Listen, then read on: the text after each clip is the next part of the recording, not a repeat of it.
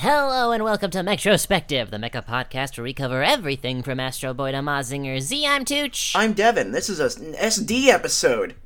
yeah, our first SD of 2020. Yeah. You're going to be seeing more of these uh, for various reasons.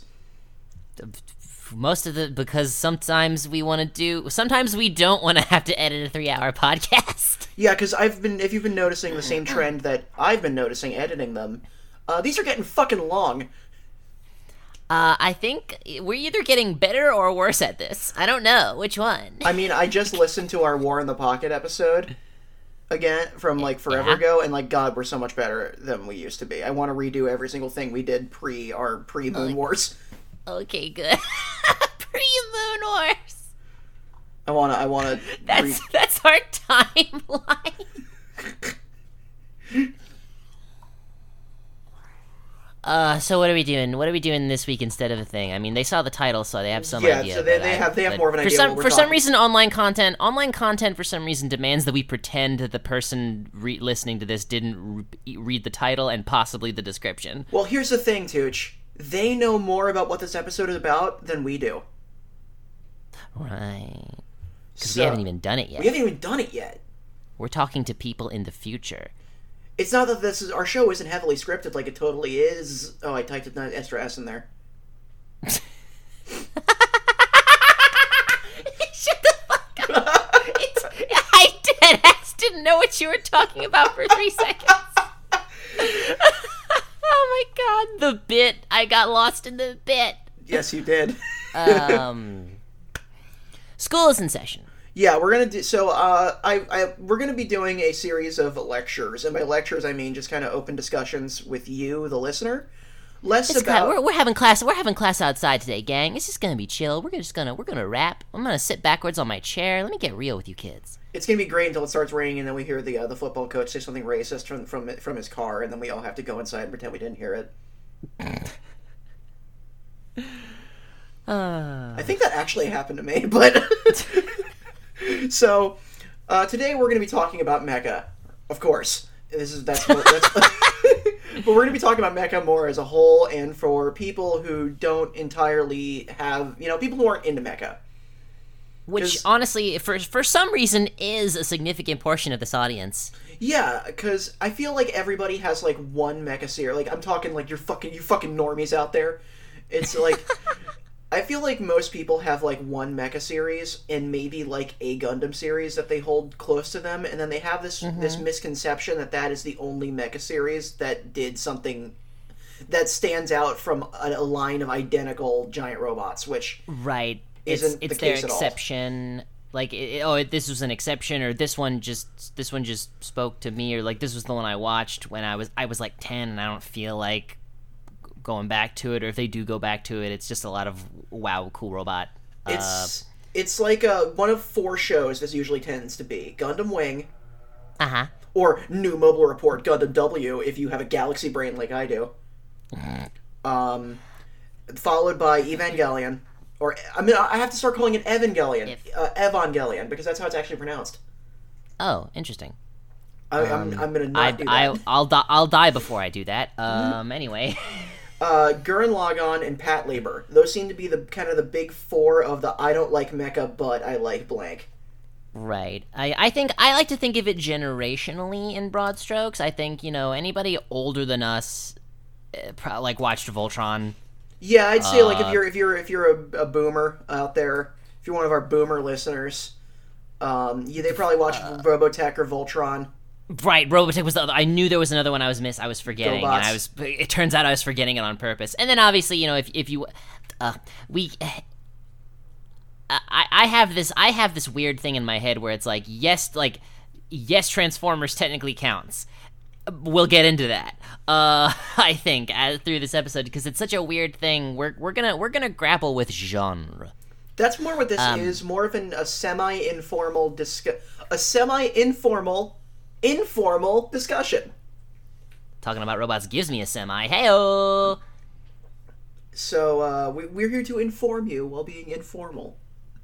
Very informal. So Um, but yeah, but I, what I was gonna say was, and then like w- the the the ones you listed off are like more '90s kids, and then like kind of like people Uh, our age.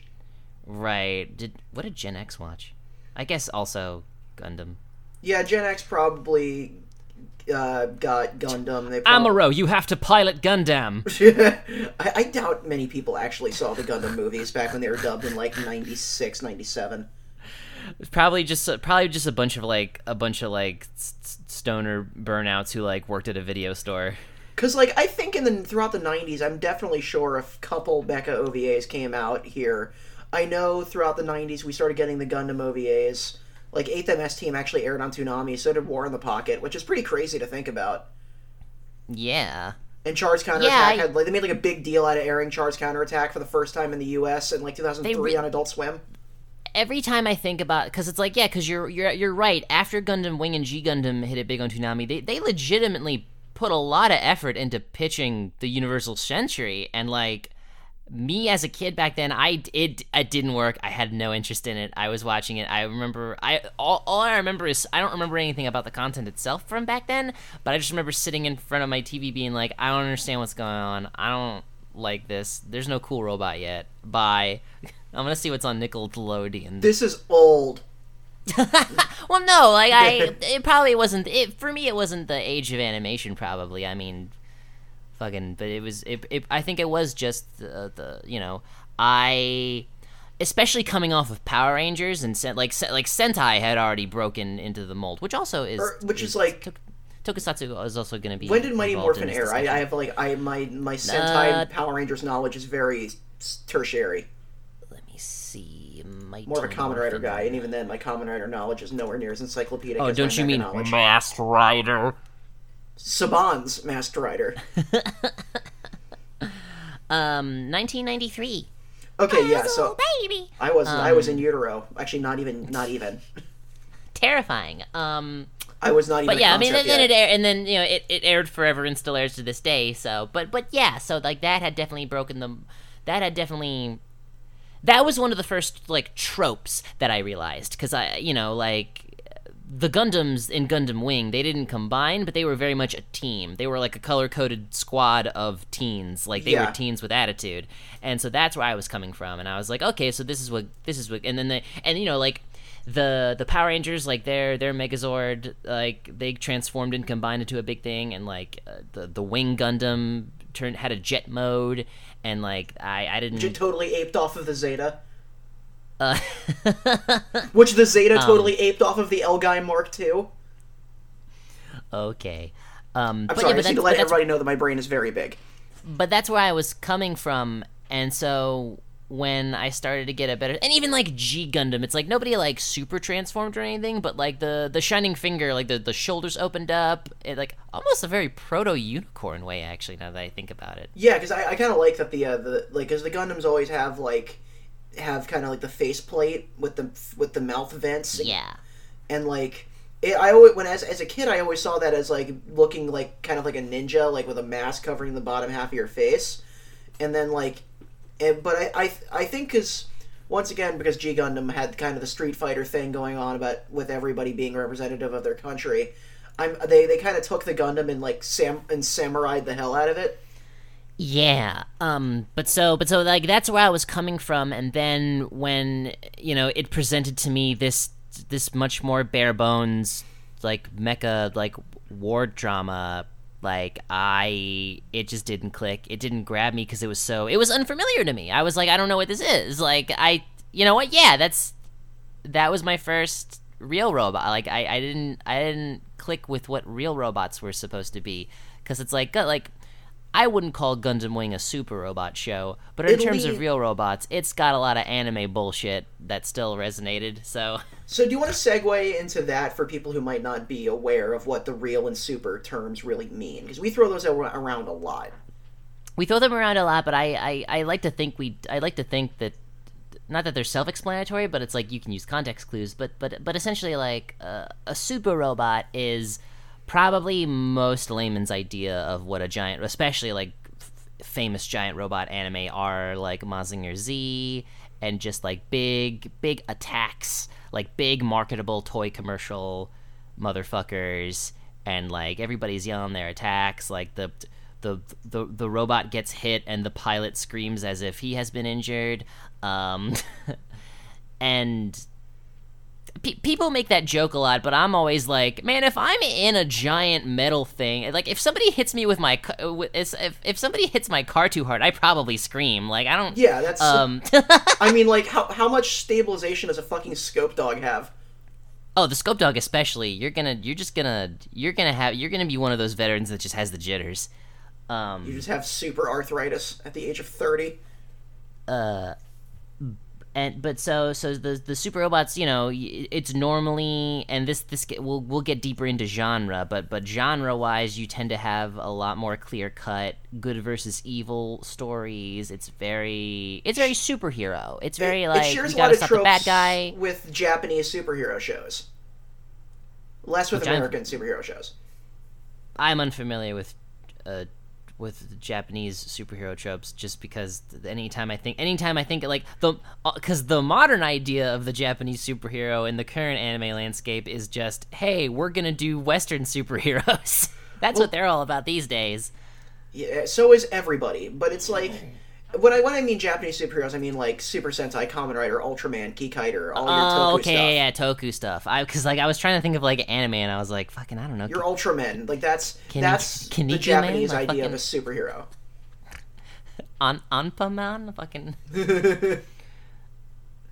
because uh, the it a lot of the tropes for Super Robot tend to uh, tend to be a lot more similar to Toku. So if you have any Right. Tokusatsu backstory background, or if you've ever you know just seen Power Rangers as a kid, that's kind of a little more similar to what Super Robots are all about. Yeah, very very good versus evil. Usually the the demogra- the audience demographic tends to be skewed younger or if it's an old enough property, there will be like a modern like a like a modern gritty OVA or something. Points to the entire Getter franchise. Yeah, the entire Getter franchise, eh, the entire Mazinger Z franchise. How like the original '70s one is very is very PG, but then everything else is very not, including the source material. Did is what is does Go Nagai have any opinion on SKL? I don't know. Probably not. Like he probably got that check and went, "This is fine." I mean, I like SKL, but it's like I like it for I like it because it's what it is. It's Mazinkaiser SKL asterisk. The SKL stands for skull.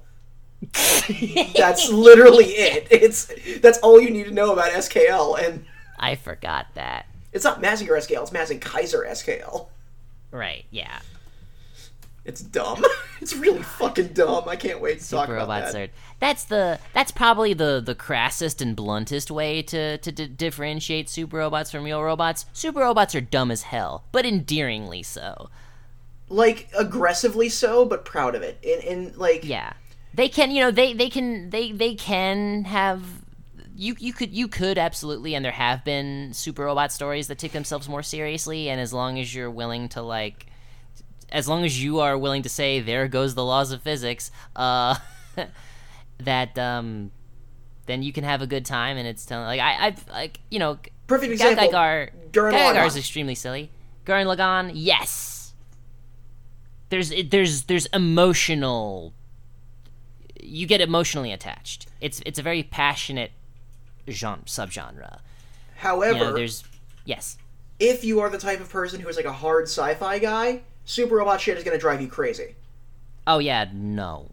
Like you're going to see the three get the three getter machines transform into getter one, and you're going to be out. You're just gonna be like, this isn't. How does this count as mecha? And it's like, listen, Getter Energy's weird. Uh, Flip that chair back ways. Let me talk to you about getter rays. Let me talk to you about Getter Rays. Uh, it's, ugh. I could ugh. We did. We we have several hours on record of us talking about Getter Rays. yeah, about six of them, if not more, including our pre-Moon War stuff.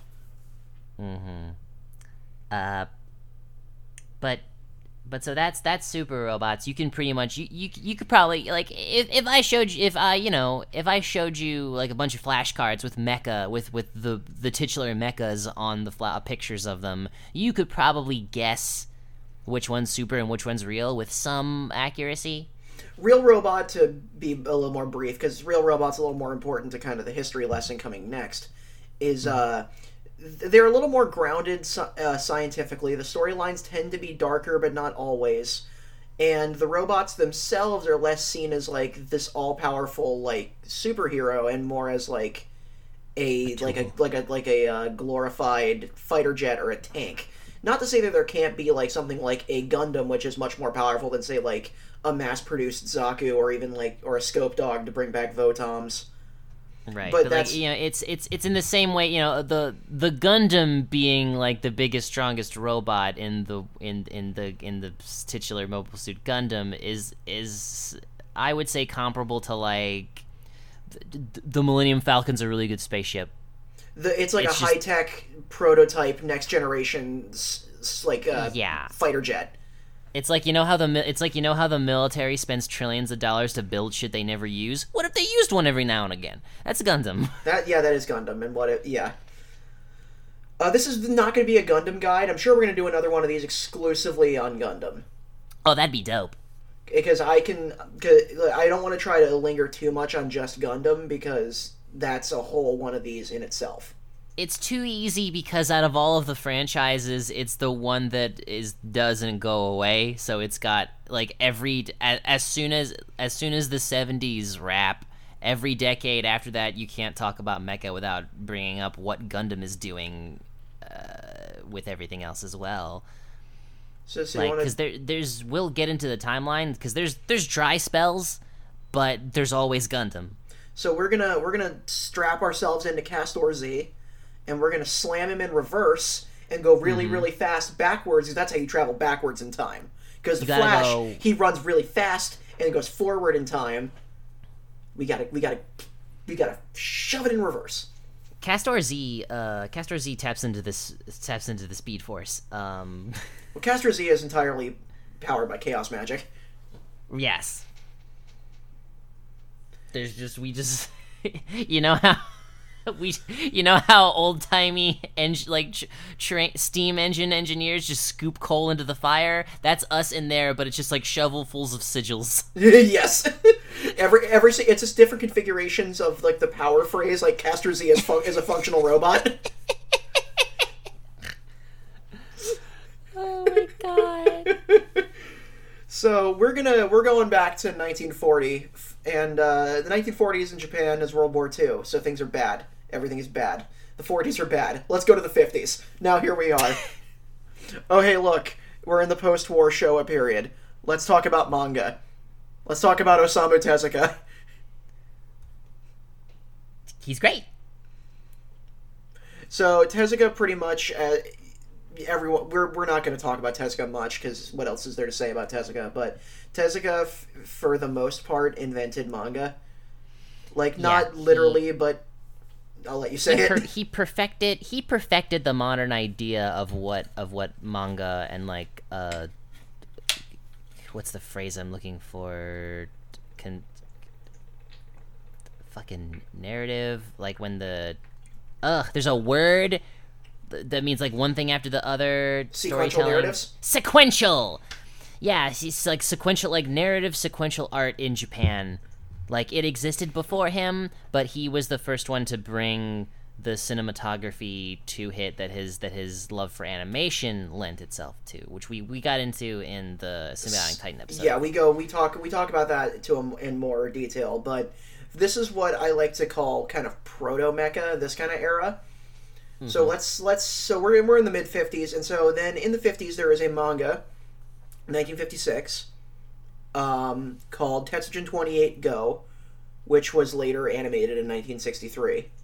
Mm-hmm. Because mm-hmm. 60s is kind of when anime happens. Lo- localized, localized in the U.S. as Gigantor, which only came out a year later. Yeah, they were on that shit. Yeah, because like, uh, because Astro Boy, Astro Boy was already hot, so they were like, uh, so they were just like, man, well, what else are these goofy islands cooking up that we can throw on the TV? So That's probably uh, exactly what they sounded like. Tets, so Tetsujin 28 is essentially about a uh, a young boy whose dad is a scientist who is building the ultimate weapon for uh, against the Americans, but uh, in World War II, which is actually the plot of Tetsujin 28. I'm not making that up. That's I, I believe you, uh, and it's great. Uh, he was like, so this is going to defeat the Americans. It's our giant robot Tetsujin 28. Uh, but the war ends, and so it kind of just gets put on ice. So then he gives it to his young son, Shotaro Kaneda, or Kaneda, who become who is actually the namesake for the main character of Akira. Oh my god, that's very good. And it's on a more problematic note. According to a Wikipedia hole that I went through, apparently that's where the term Shota comes from because that's where because that character originated the whole the whole concept. Oh, So do with that inform with that cursed information what you will. It was kind of like that kid? Fucking what's sexy about him? I don't know. He wears he wears fucking shorts and a plaid coat. Get off my fucking post, idiot. yeah, get fucked, idiot. uh, so, they, I've never read or watched Tetsujin 28, but it's it's a very important uh, part of the mecha mecha lineage. It's a very they im- they did like a two point. they did like a two they did like a 2000s OVA and it looks neat. They like they did like a shot for shot remake of the original opening. I, I remember watching and that looked fun. That's I just I just like that they did that they, they put that kind of effort into it. And uh, because I didn't mention his name, Te- uh, Tezuka did not create Tetsujin 28. Tetsujin 28 was created by uh, Mitsuteru Yokoyama, who also created uh, Giant Robo, which we still. Yeah. So we're going to throw Giant Robo. Tetsujin 28 also, though, a big distinction that I why I call this proto mecha as opposed to mecha, despite there being a giant robot, is that it's controlled via a remote control by uh, Kaneda. Yeah. and uh, so then Giant Robo was kind of the same way, but I think it was something like a wristwatch, and only somebody who was pure of heart could control it, as opposed to Tetris 28, where anybody could just grab a dual shock and control him. Wow, that's buck wild. Check out this epic gamer weird. move. So f- we're gonna now fast forward uh, kind of a decade and a half, and we're gonna crash straight into 1972 with our favorite crazy Uncle Go Nagai. Yeah, buddy. Uh, for those unfamiliar, Go Nagai is one of my favorite mangaka. Not because, well, I, I don't, I don't. Fuck you. I don't need to like prove why I like Go Nagai. Gonagai's great.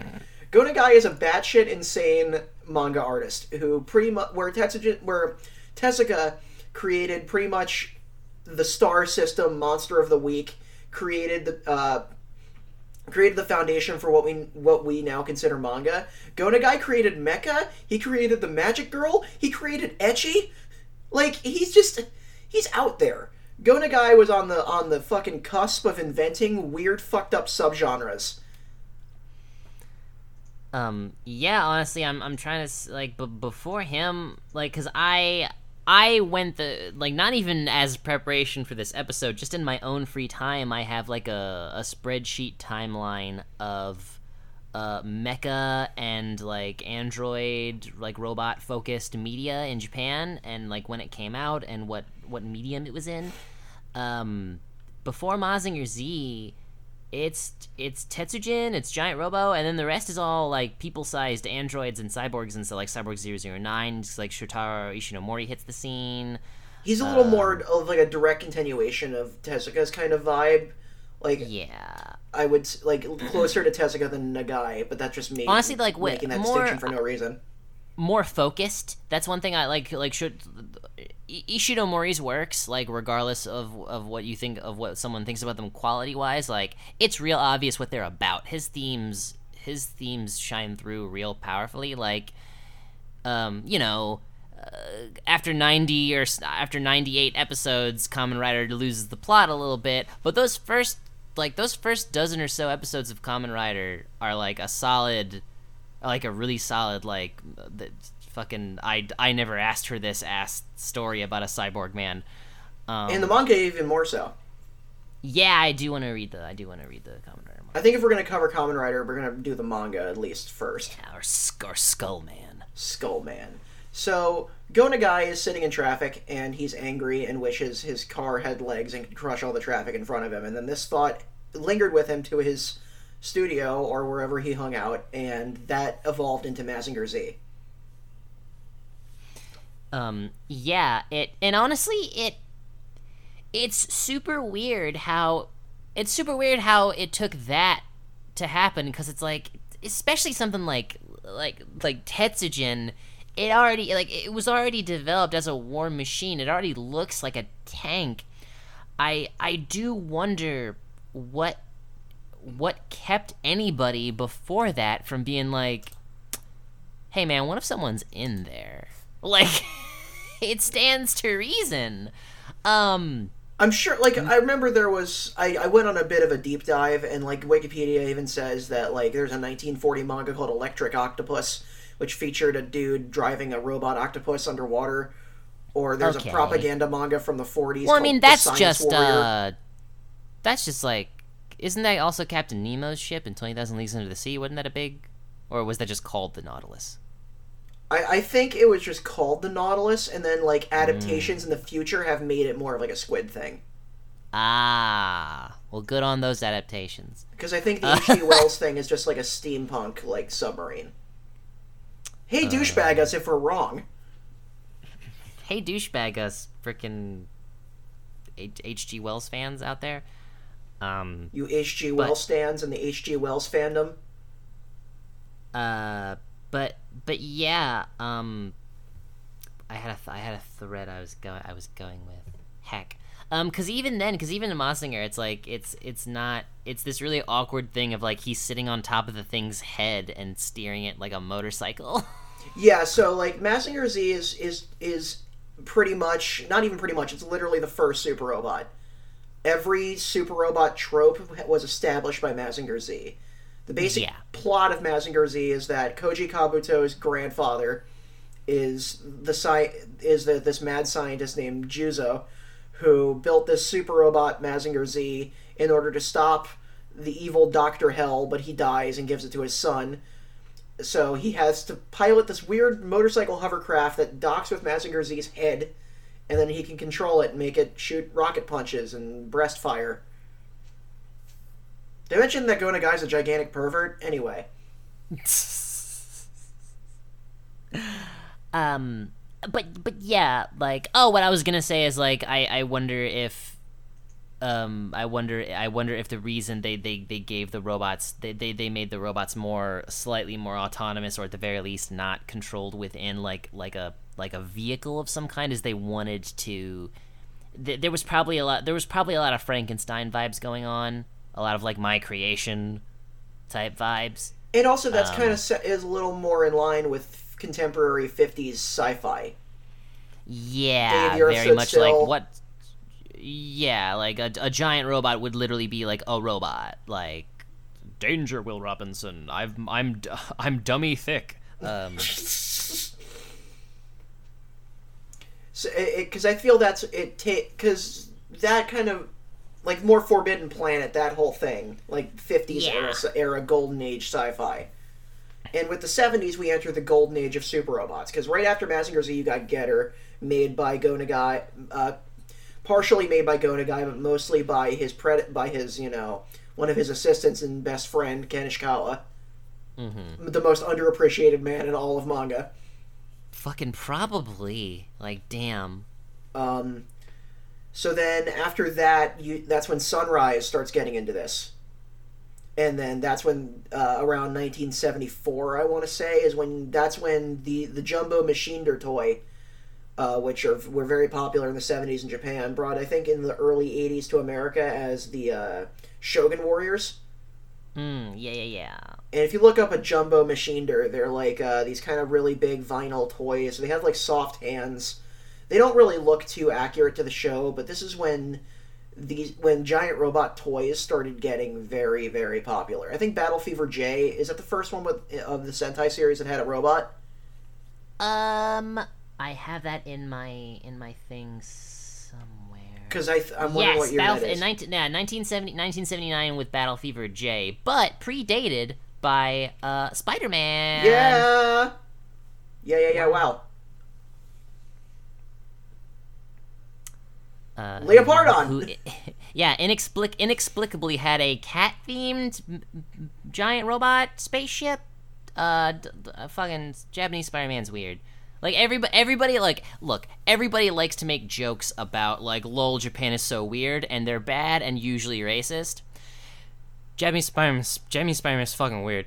Uh, because I think Japanese Spider-Man. I think the reason Japanese Spider-Man is weird is because they got the rights to Japanese. They got the rights to Spider-Man, and But nothing Spider-Man. else. Spider-Man is such a Western superhero. So all these Japanese toku guys are looking at this and they're like, "Wait, that what is this? No, no kid is gonna like this. We got to make this how we make superheroes." So the translation of taking the concept of a Western superhero and like weirdly contorting it into a Japanese superhero is just you get something really, really weird.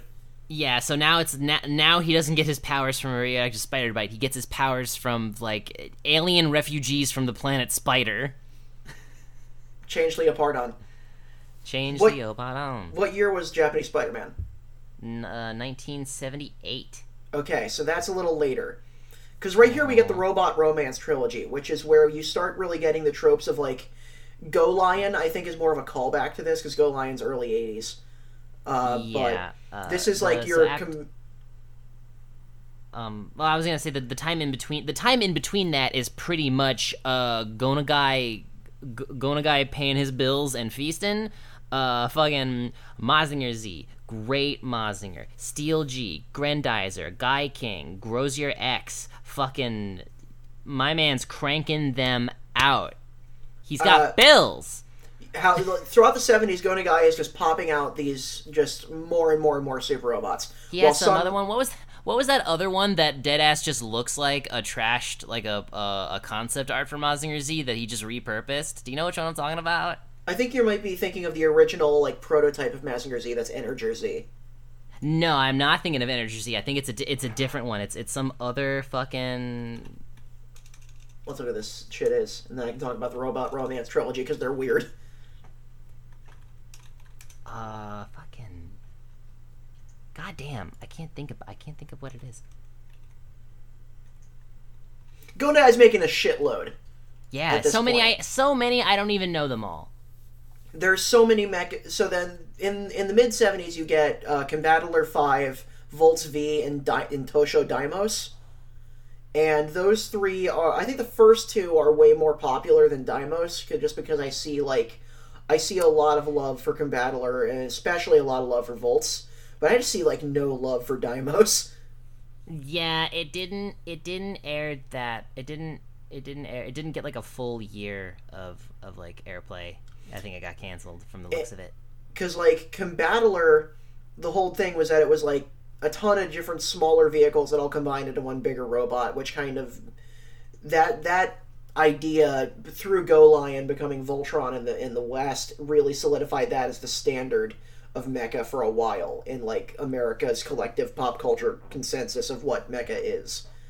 Yeah, But that kind of um, originated back here with Robot Romance. Volts is similar. I'm not sure if they take place in the same continuity or not because I've never seen them. I've my experience with with Robot Romance essentially is exclusive to Super Robot Wars.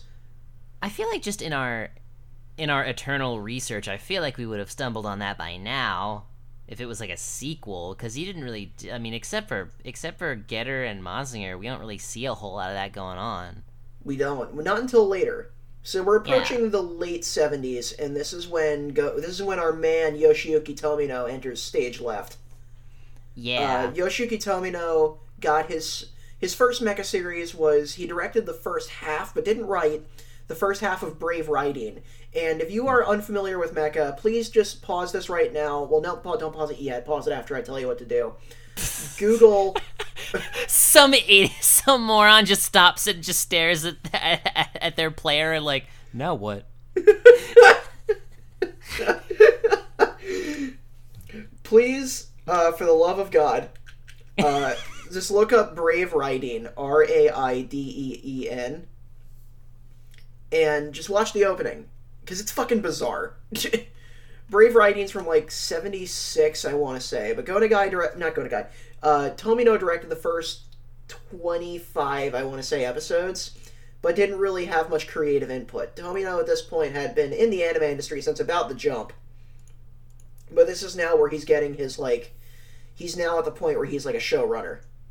Yeah, So he comes out the gate with his first original concept, which is Zambot Three, which we went into a, a lot of detail about in our in our Symbionic Titan episode. But this is the first show to really do something with the genre, like something out there where it's like, okay, when when a giant robot fights another giant robot or a giant monster, there's lots of collateral damage, which is more. This is more of like a thing of like of the only real, not only, but like when you th- the big thing that comes to mind when you think of that is the original Godzilla, because that movie's about the horror of being in a city while a giant monster is destroying it.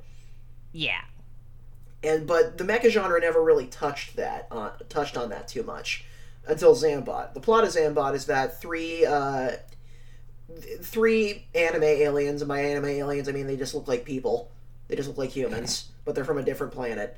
Uh, their planet's blown up by bad guy aliens, and with the last of their species' legacy, they have like a ship and their robot Zambot three. Zambot comes to Earth to hide, but of course the evil aliens follow them, and what then commences is a pretty standard Super Robot fair at this point. What makes it different is the fact that everybody on Earth fucking hates Zambot 3 and its pilots. After Zambot 3, you know, wins and looks at and everyone gets off like, "Wow, we wow team, we wow Zambot team, we beat that guy." Fucking five guys go and be like, "What the fuck, Zambot? You just flattened my office." Like like we look at all this damage. Like we why are you even here? We don't like you. Like the only reason yeah, sure you beat up that fucking alien, but the only reason you had to is because you're here. Like they, they don't they don't care about Earth. They just want to kill you. And now we're now you're making it our problem.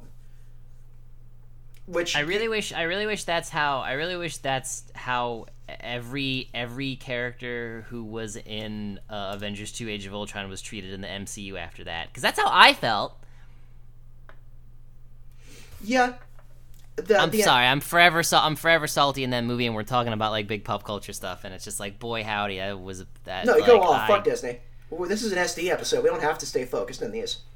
Not like we ever stay focused That's- anyway. Devin, I've got bad news that's never stopped us before. um, oh God. Um, but yeah, no, I, I super want to watch. I, I, I super want to watch uh, Zambot now. Uh, you've hyped it. You've hyped it verily. Zambot is the first real Tomino joint, in my opinion. From there, Tomino Tomino has a weird thing because we're gonna start going into a bit of Tomino because that uh, he kind of becomes a trendsetter uh, in the mecha genre. Because uh, the next show he makes is not as good as Zambot, but he always said he liked to follow up tragedies with comedies and then kind of like do like a really dark show, then something more lighthearted, then something dark. Except for Gundam and Ideon, where he just decided to do two dark things right after another.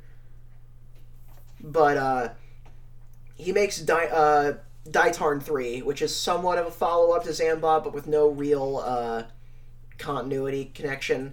And it has, like, from what I know of, of Daitarn, what I've watched of it, and, uh, like, I haven't seen all of it. I haven't seen all of Zambot either. I've seen more of Zambot than I have of Daitarn.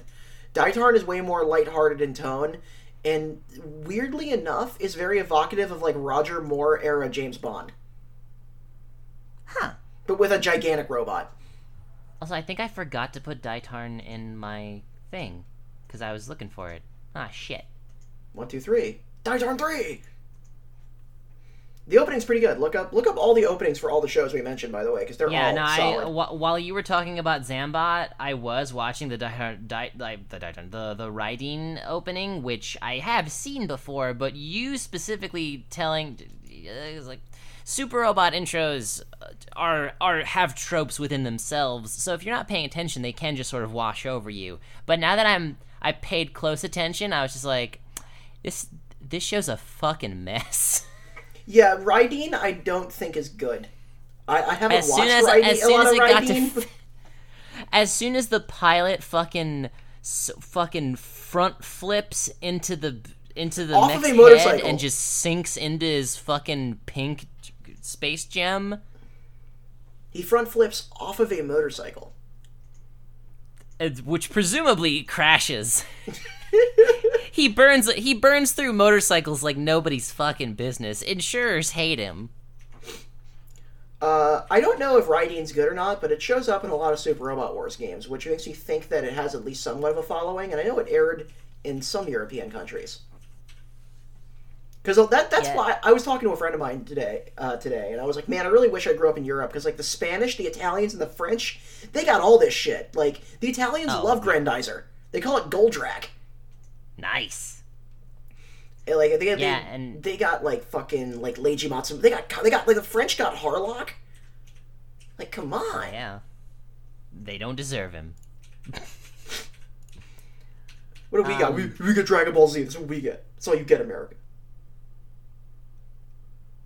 And honestly, like America can't even can't even can't even solely claim like Dragon Ball Z. Like Dragon Ball Z is beloved like worldwide. Like, Latin America is cr- Lat- flexing, saying we got Dragon Ball Z and Saint Seiya. You fucking yeah, they they did. Pegasus Reality. it took me a second. So at this point, we see the kind of the. I'm gonna try to com- uh, compare this to kind of the uh, the ages of comic books, but at the end of at 1979, we re- after Di- after Daitarn three, we get Mobile Suit Gundam, which just changes the game. Mobile Suit Gundam, also by Tomino, probably his most important work, if not the most important mecha series ever.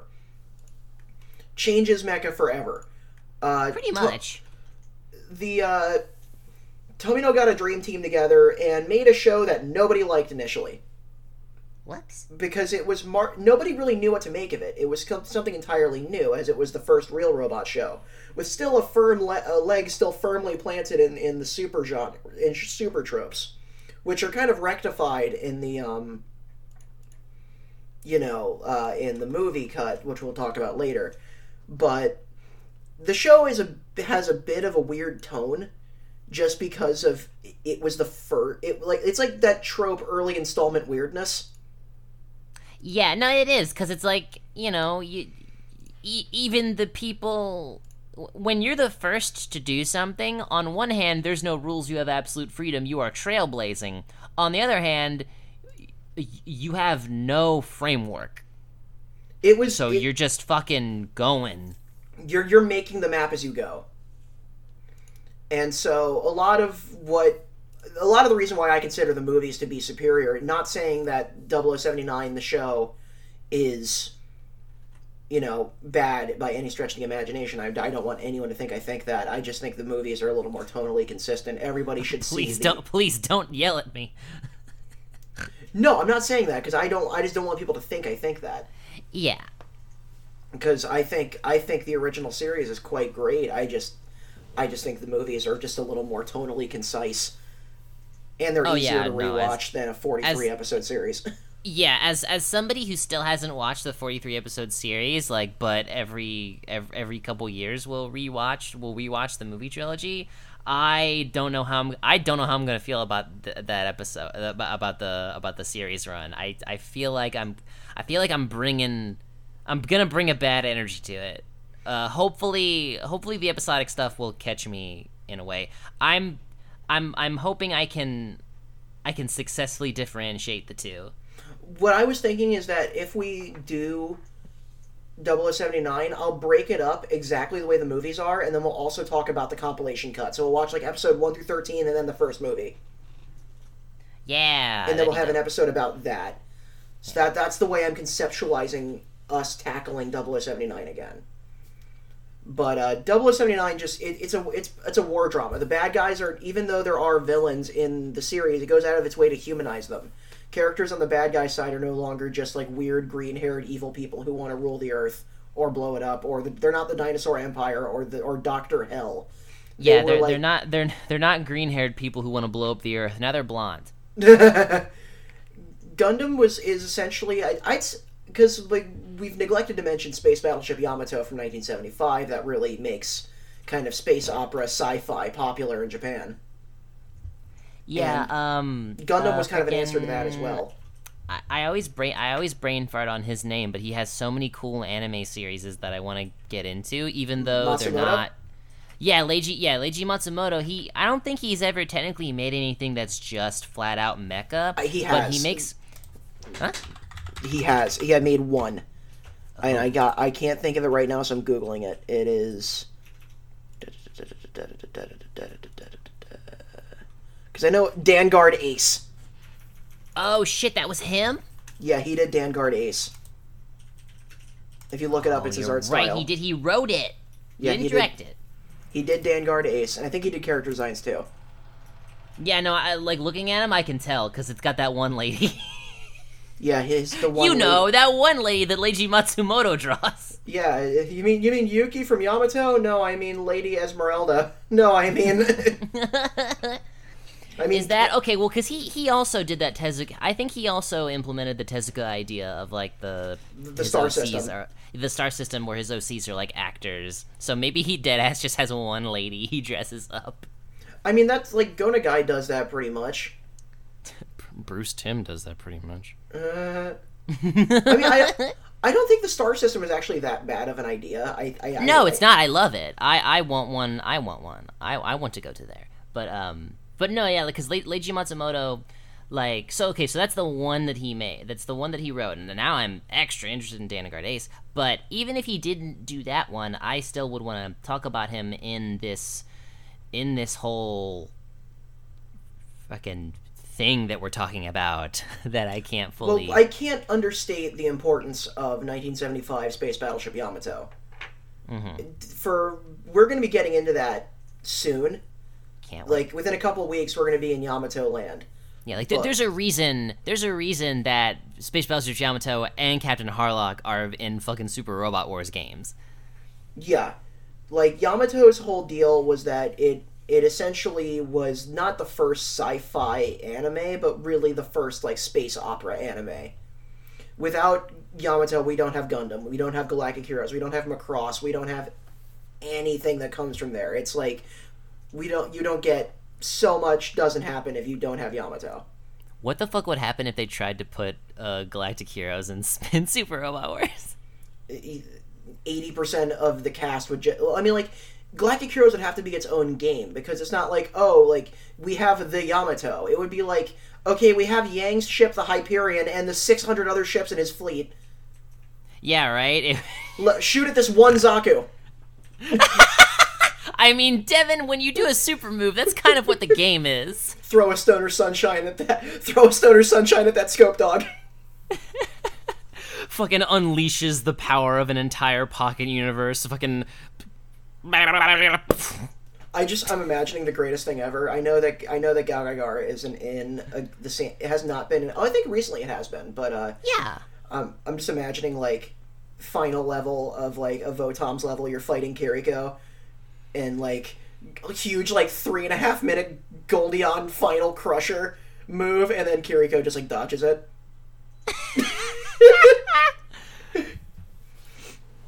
that would be great. So, so to get into the history lesson, we're now moving into the 80s. Mobile Suit Gundam laid down a foundation that just so many people immediately were inspired. Right after this, we get stuff like uh, we get our boy, our our boy Ryosuke Takahashi with fucking um, uh, Dougram. Dougram. You immediately you get Dougram, you get Macross, kind of immediate, and those were directly inspired by Gundam, and those come soon after. Like there was only a decade between uh, Mazinger Z and Macross, and that is crazy. And then there's only like, and then there was only six years between Macross and Patlabor. Damn. Th- this shit moves fast. So we neglected to, we, we briefly touched on Ideon, which is what we're talking about now. For if you want more Ideon information, definitely go listen to our Ideon episodes as they come out. That's the We current promise we'll we're try to make them shorter. So far, they are. okay, that's good. um, with the one of them we've recorded so far. And I'm excited to get back into Ideon. But Ideon starts taking this is the last Super Robot show Tomino made.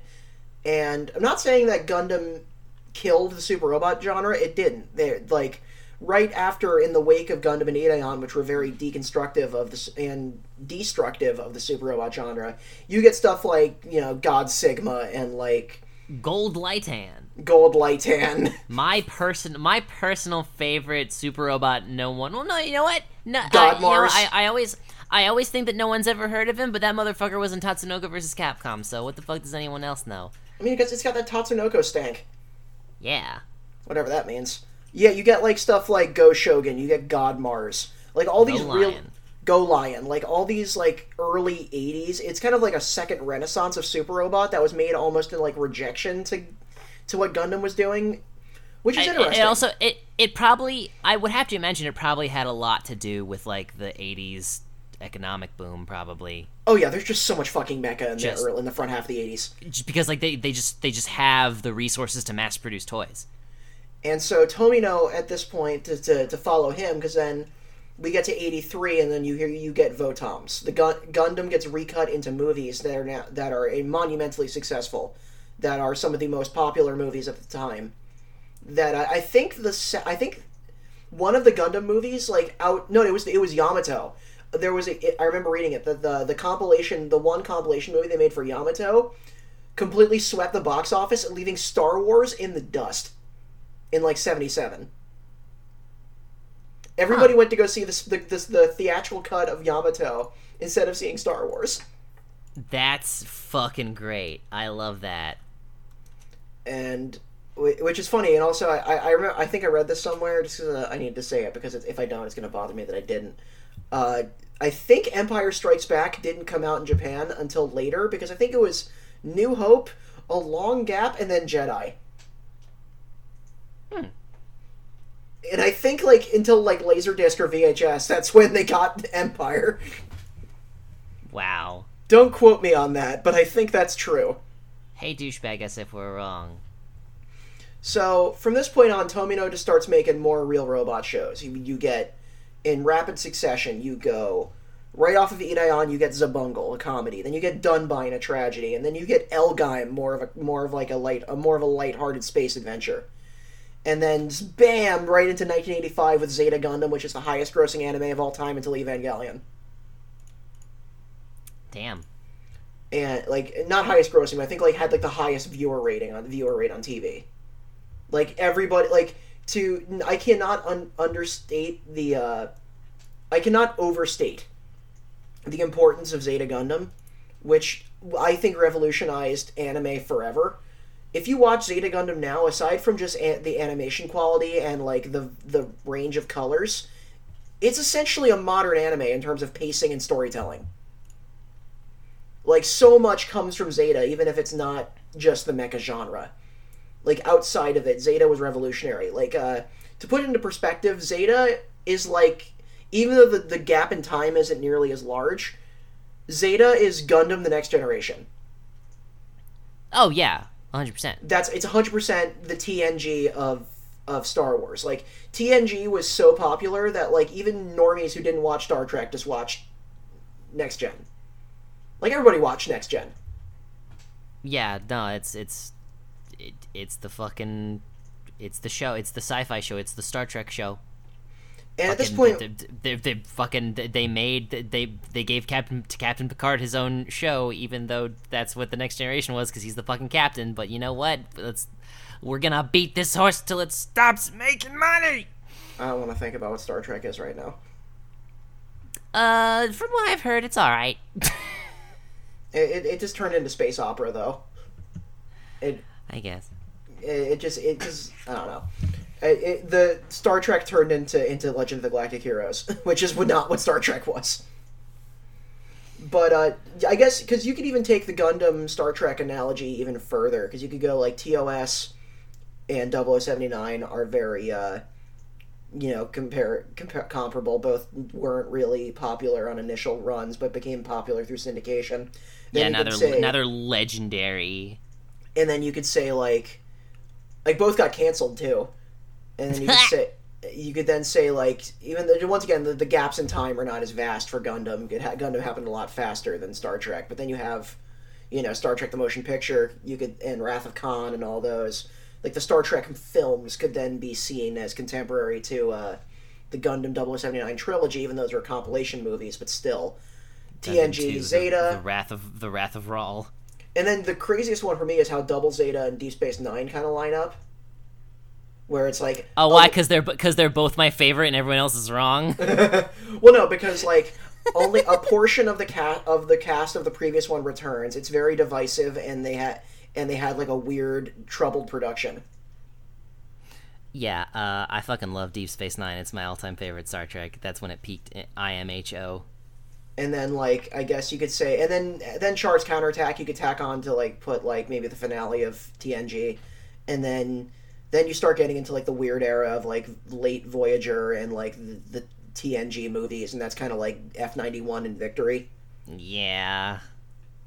And I like Victory more than I like Star Trek Voyager, but but that's for a different episode. I don't know. I haven't seen Star Trek Voyager in years. I don't know. Dev- Devin wistfully dreaming of beating Neelix to death with his bare hands. Neelix is fine. Neelix is fine. So from there on, we start getting to the late '80s, where everything is kind of coalescing. Mecha has Mecha's now getting to the peak, to the point where it's such a staple that now the deconstruction needs to go even further, where we get stuff like Patlabor, where it's like, Yeah. let's take a very grounded look at how actual machines and giant robots would be used in a in a in like if they were commonplace to the point where like a giant robot is a very boring thing which is where you get and- pat and- labor Yeah, and then like probably in terms of the commercial the commercialization of it, I could imagine like I, I have no I have no data or sources for this, but I could just imagine that after like after like a decade and change of of like there being like 15 different fucking mecha robots on the uh, like in, in in every toy store in the goddamn country like kids probably got like kids probably like kids grew up got bored like kids grew up and got bored of it. The the new children growing up probably had some other interest um that's that's usually at, at the very least that's usually how these kinds of trends go in the west. And so it's like now they actually have to like have more have more to their pitch like you know somebody's trying to make a mecha series like a network's not gonna just g- gonna greenlight them 52 episodes because like it's a cool looking robot design. Like they got they gotta Yeah, have, that- that they gotta might- have something more. That might work for god sigma in like 1979 because Yeah. in like 1979 but like zeta gundam already happened. Patlabor ovas and Patlabor tv are happening like now. Things are getting like you need to now put actual a ton of effort. So then we get into the 90s where super robot genre is mostly subjugated to ovas you have a cut where of like OVA reboots of older things. This is where Getter of Armageddon would happen in the late eighty in the late nineties, uh, early nineties. See Victory Gundam as the final to- as the last uh, UC anime directed by Tomino. UC being Universal Century continuity of Gundam, and then Gundam Ba- starts basically getting the I mean really really quick like the the main the main timeline of events of historical events that all happen from show to show in the universe of, of Gundam um, anything anything that isn't Universal Century is its own standalone thing that has nothing to do with like Amuro and Char in them. y- or like the universe that they Yeah. inhabit long after they inhabit that universe. Yeah. like uh like wing just to rolodex a couple of them g wing x seed double o iron blooded orphans build fighters build divers i'm forgetting one age others Tur- turn a kind of turn a's weird Turn A's weird. I can't wait to watch it. no turn a's great i can't wait to watch it i can't wait to watch it again turn a's great so Also, uh, rest in peace, the mecha designer for that. oh yeah Syd Mead rest in peace who also was one of the lead concept artists for blade runner Hell yeah. Hell yeah. And so from there we get we got to talk about Evangelion. We gotta. I, they gotta. twisted our arm. So, they early, forced so our hand. earlier on in the 80s uh, there was Gunbuster and uh, Gainax exploded onto the scene in the in the late 80s and early 90s with, you know, freak of nature, genius, oh, hyper nerd Hideaki Anno.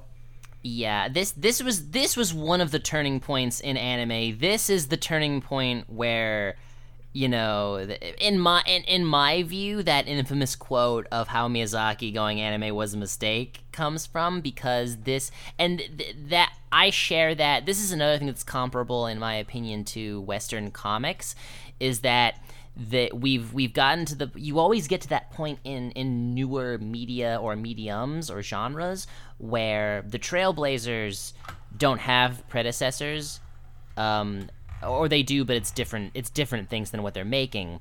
And Gainax was was one of the first was one of the first like big name studios where the the people show running were brought up on that shit. Like Tomino, like Tomino wasn't Tomino didn't grow up with mecha anime. The man invented it. Uh, However, Anno- Hideaki Anno grew up with Yamato and Gundam and Ideon. Ultraman and Ida, yeah. Ultraman, Ideon, and Devilman being the biggest, the three big ingredients that made Evangelion. So, Evangelion. yeah, it's so it's you know it's it's it's it's now become in inescapably self-referential. Even you know even somebody even somebody coming up in in anime now trying to be quote unquote original, you can't. Your brain's full of it's too much of garbage already. Like anything you do is gonna buy is gonna always be influenced by like the, the the the prior media you watched so you know it's the it's the point of no return there um and and that's what i think that's what i think was is one of the is one of the bad things about western comics now because now it's just a bunch of in my opinion it's just a bunch of like grown-ass man babies going like i'm gonna make the cool i'm gonna make the cool batman that i wanted to read when i was 13 and it's like that batman sucks dude I'm gonna Uh. do what I'm gonna write the Spider-Man story I want to write, and no matter how much continuity I need to throw away. What if what if we put more titties and murder in it? What if Batman had a gun? Like the sad part is that that's not that's barely a joke. Like you can't you it's, Tooch. it's yes. Tooch. What if Batman had two guns? I mean that'd be cool. What if what if Ba- What if he had three guns? what if what if Superman had like 50 guns taped together and a big Santa beard?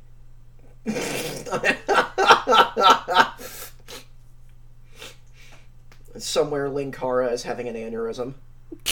I think you just killed Linkara. You killed the only non-problematic that guy with the glasses alumni. Um Was he non-problematic? I just don't remember any dirt coming out about Linkara. No, I think Linkara Linkara's Linkara's still around. Linkara, Linkara picked the right side. him and uh him and uh Oancitizen Okay, I always liked Linkara, even though he was like awkward and his videos weren't the best. I always thought he had a lot to say. I I appreciated that. I appreciated that he just leaned into I'm going to use my my comic review show as a vehicle for my fan fiction, for my self-insert fan fiction, and I was like, you know what? Valid. You fucking you go, you crazy nutty kid. He always just seemed like he was having fun. Yeah, he's But- a nice guy. But uh, at that point, it, Likes that's Power Rangers. he does.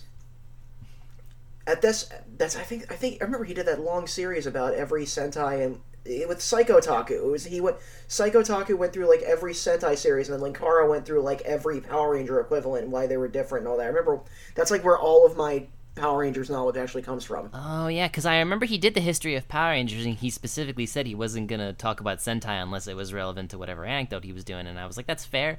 Um, I didn't know Psycho Taku. First of all, I didn't even know anybody knew about Psycho Taku but me. I only watched a couple of his videos back in the day, but like, wow, blast from the past. Yeah, but we're talking about mecha. And we're even less scripted than usual. Oh, I spelled that word wrong. Damn it. so, at this point, Evangelion, once again, I, I feel like Gundam, Zeta, and Evangelion all, like Patlabor 2 to a lesser degree, all kind of change the game. And it, it's just bonkers to me that, like, just how fast this happens. You go from Mazinger Z to Evangelion in like two decades and some change. Yeah, it's it's a lot. I I still like I because I remember we had that realization like a couple episodes back, and it's all I can think about now. I'm just like, man, just this shit was light speed.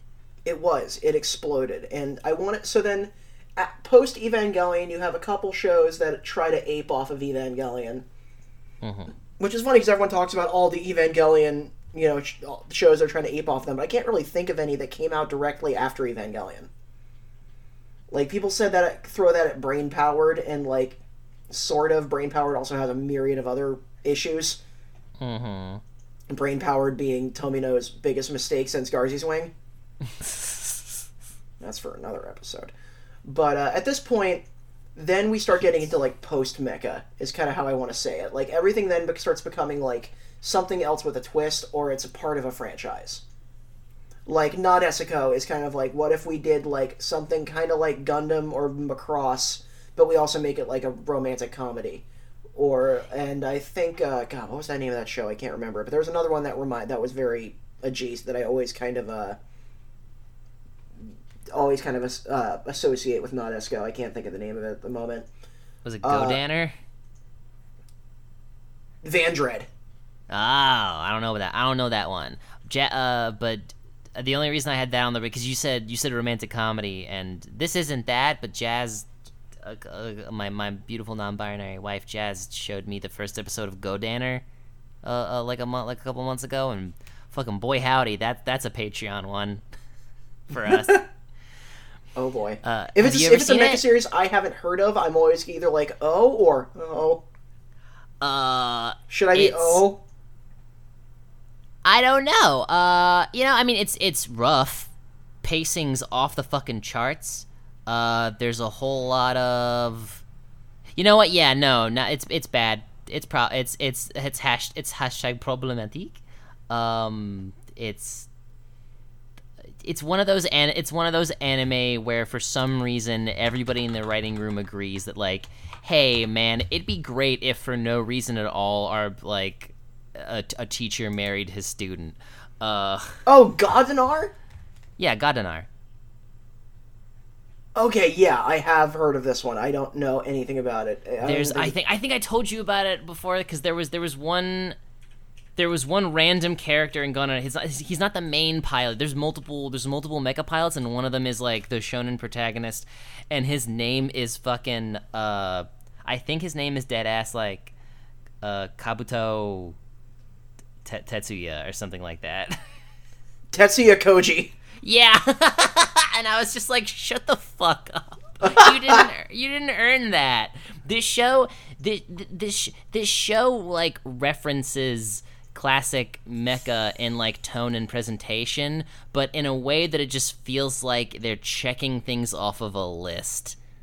I, I just by looking at the, the fact that Wikipedia says the series is famous for its fan service, upskirt shots, bouncing breasts, and scantily clad female pilots. That too.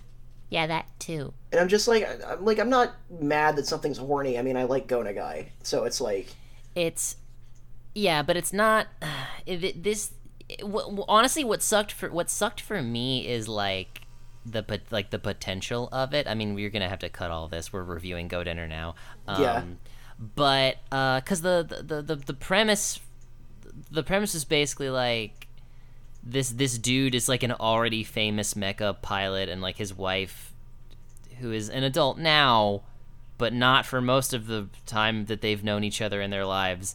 Um like idolized him a lot and like you know like if you if you cut out all of the bad horny and the fact that they have an extremely you know the age difference that's arguable. That's just like a squick factor. I wouldn't call that an objective thing as long as every both are consensual adults but um it's if you get rid of that then they're just like th- th- they're just like a really cute couple and they like they they both pilot a mecha to like together and i'm like that you should someone better someone better than everyone involved in this show should make uh should make a show about a really cutesy married couple who pilot robots. That sounds dope then why don't you uh, make but it? it's it's not this show i will fuck off no, I'm Um, not saying that to be a shithead. I was saying this. I want No. to see you make that.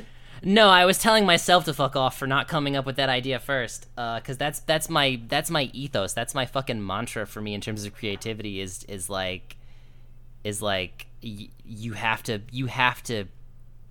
If if, if ever I have an idea of like, oh, no one else is doing this thing that seems really obvious to me, I should just fucking do it. But essentially the, the not the history of mecha doesn't quite end at evangelion. I just don't know if anything has really made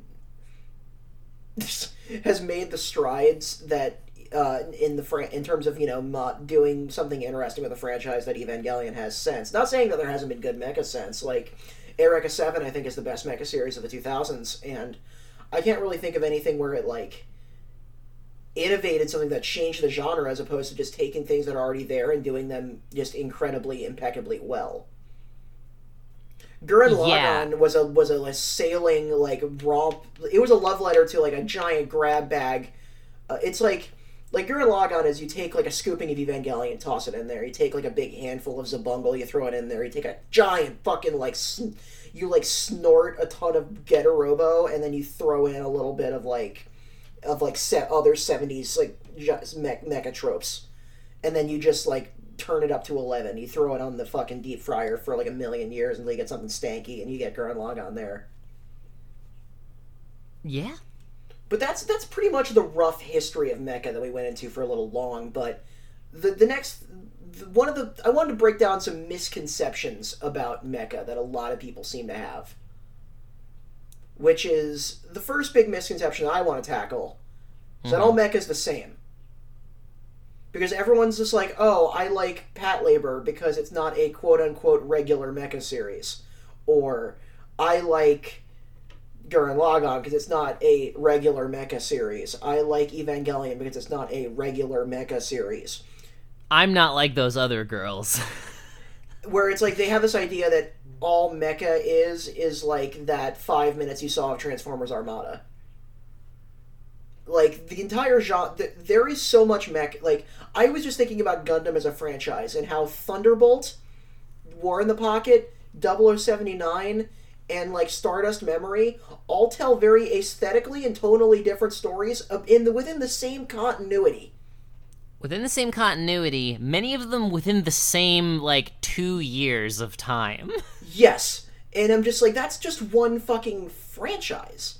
What not once again, Gundam is the biggest mecha franchise, but I'm not. There is so like if you want that's literally about defeating aliens with the power of culture and love and music, just watch Macross. Like if you want some, if you want something more similar to Gurren Lagann, just about like uh, with just insane batshit scale and in terms of and stuff like that, but with a little more of a you know kind of a little more cynical edge to it. There's the entire Getter franchise is over there. If, Um, if you want compelling war drama, you got Votoms and Gundam. You, got if you want a police procedural, you got Patlabor. You got if you if you want if you want like neo noir Blade Runner ass melodrama, there's Big O. yeah. If you want fucking surrealist, like film noir, there's Big O. It's crazy. If you want a romantic comedy, there's. If you want a straightforward romance about like free love hippie surfers taking on the government, you got Eureka Seven. You got What I what I always tell people is like, look, you can make whatever like whatever story you like. There, whatever kind of story you're into, there is a version of it that involves at least one large metal biped, and that's mecha, baby. Yeah. Like even like I'm not gonna say that like if you point at like Jeeg, Mazinger, Getter, and like Gaiking, it's like yeah, those are a lot of the '70s stuff is gonna be a lot of the same thing. Like Yeah. I'm sure if you watched Combattler, Voltes, and Daimos back to back to back through like 180 episodes total, I think you'd want to fucking blow your brains out.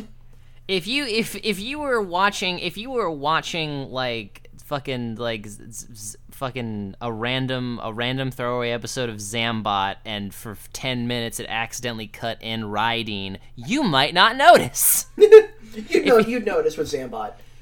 But I mean, like, if you're watching like God Sigma and then suddenly it turns into like Baldios, or like, you might just be like, "What?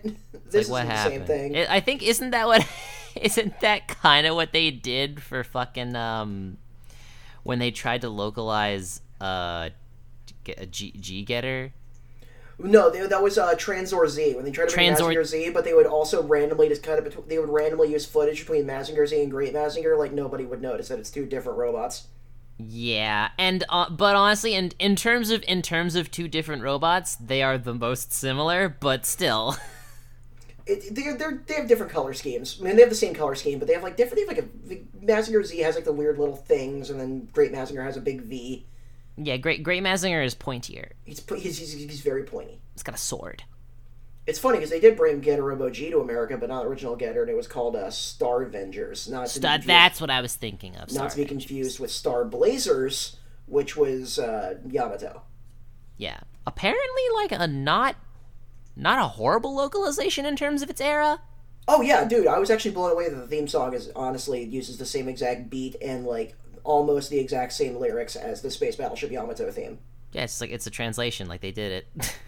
Like I think the the only weird thing is instead of just like Yamato, they say like our Star Blazers, and that's like the only difference. Yeah. and it's like it's still apparently apparently like a, a pretty faithful like recreation. Like they censor a lot of it, and they're like that person didn't die. But, but like that's that's they did that in fucking like Gatchaman or Battle It's a of the good thing they launched their space parachute. It- like a lot of that. Now it's time in to call the Voltron, too. police and put them in prison where they can be rehabilitated. I mean, isn't I I remember in Go Lion, I think the blue the original blue pilot dies, and uh, there's an Yeah, no, it's where you- uh, it's Shiro. Uh, Shiro dies in like episode seven or something, and then luckily for the localization team, there is there there is a minor character in the rest of the series who is Shiro's brother who looks vaguely like him, and so they just used him, and he's like, "This is Shiro now," or Sven, which was his localized name. Yeah, like that. There was a lot of that in Star Blazers, but like that. That's that's a digression. What, what's another misconception that you that pisses you off? Um, I mean, just people's like unfucking willingness to even like try. It's just so weird. It's so weird, like what people will watch for the first time and get into, and then it's like, oh, I like Mecha, and they're like, oh, I don't like Mecha, and it's like, what the, f- what did I do to you? like, um, and you know, like I don't obviously I don't push the issue, but it's just like I, I remember when like I, I pe- people just can't wrap their heads around it. I don't know what miscon I don't know what the conception is. Like I don't know what I don't know what the like the cultural overall just vibe on mecha is cuz it's just it's disinterest. It just ends up being utter disinterest. It's like you're asking them to watch paint dry. Like they don't get it. Like Um, which- it's funny because people act like they like giant robots. You're like, oh yeah, fuck yeah, giant robots. I love Pacific Rim. I'm like, here's the five things that inspire Pacific Rim. Nah. Yeah, no, and then you do the same thing with Gurren Lagann. You do the same thing with Evangelion. You like, and it's it's so it's so weird, and, and especially and especially because it's like, you know, the even even like regardless of like oh, oh like fucking mecha's tropey. It's like how are you gonna tell me mecha's tropey and then like you, you Watch, watch, One like Piece. like watch One Piece or watch My Hero Academia. Like I love both of those shows, but it's like honestly like Mecha Mecha is arguably a sub like Mecha is has a lot of bleed over with shonen in general as a overarching as a big genre demographic type. Well, they all deal. come from the same primordial Tezuka like juice. Yeah, eh, so it's like I don't know how you can fucking. I- I don't know how you can watch My Hero Academia and then be like, I don't want to watch any mecha, and it's like it's the same shit. How, like I I can't say how somebody could watch like Gohan fighting Cell and be like this is hype, and then watching like the finale of New Getter and being like this is dumb. Yeah, like what the fuck? They're both dumb. Shut up. like, Yeah. Or or just like how I don't know how how you can I don't know how you can like watch like watch Death Note and then not watch. Well, I was gonna say not watch um, fucking Code Geass. Code Geass, but also Code You Geass call that anime the Clamps more than you call it Code Geass. Yeah, because it's the clamps. But um, uh, I think Code Geass is another one that people watched. That one people did watch because it's clamp and very pretty. Um, It is. It, it's also. It's also very gay. yeah, and, and also I, I th- I think think, that helps. and I think that that brings I think that brings me to the not And then not everything exactly the first season did interesting. The second one just turns into Gundam Seed. I'm sorry. I'm done. um not exactly a full topic but like this bleeds into my other thought of like there definitely are instances where a piece of media will have giant robots or like example or like or like moments of mecha inclusion but the overall series isn't necessarily in that genre um yes. like because I, I I think that's where people because I think like Code Ge- Code Geass isn't that, but I think Code Geass's primary fan base definitely wasn't going wow cool robot.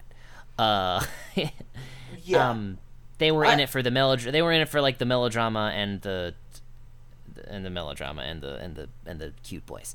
the boys in the melodrama and the And melodrama pizza. involving the boys. And then other people are there jerking it to C two. While C two was jerking into pizza. I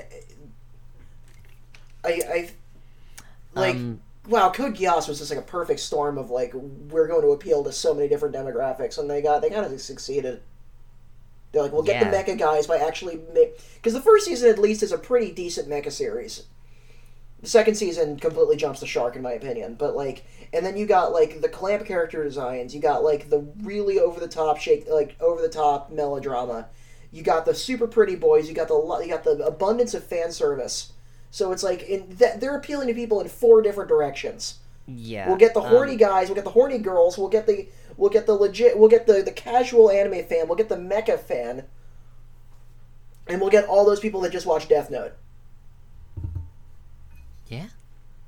Wow, they, Um, they fucking got but- everybody. But but so like, ba- basically I. Basically, I, I wanted to use this as a build up to fucking talk about what what I feel is a what I feel is a mo- is is our new elephant in the room since we've come back. Uh, for me at least, um, because I both I, I like anime and Western animation. Um, fucking uh, Voltron Legendary Defender.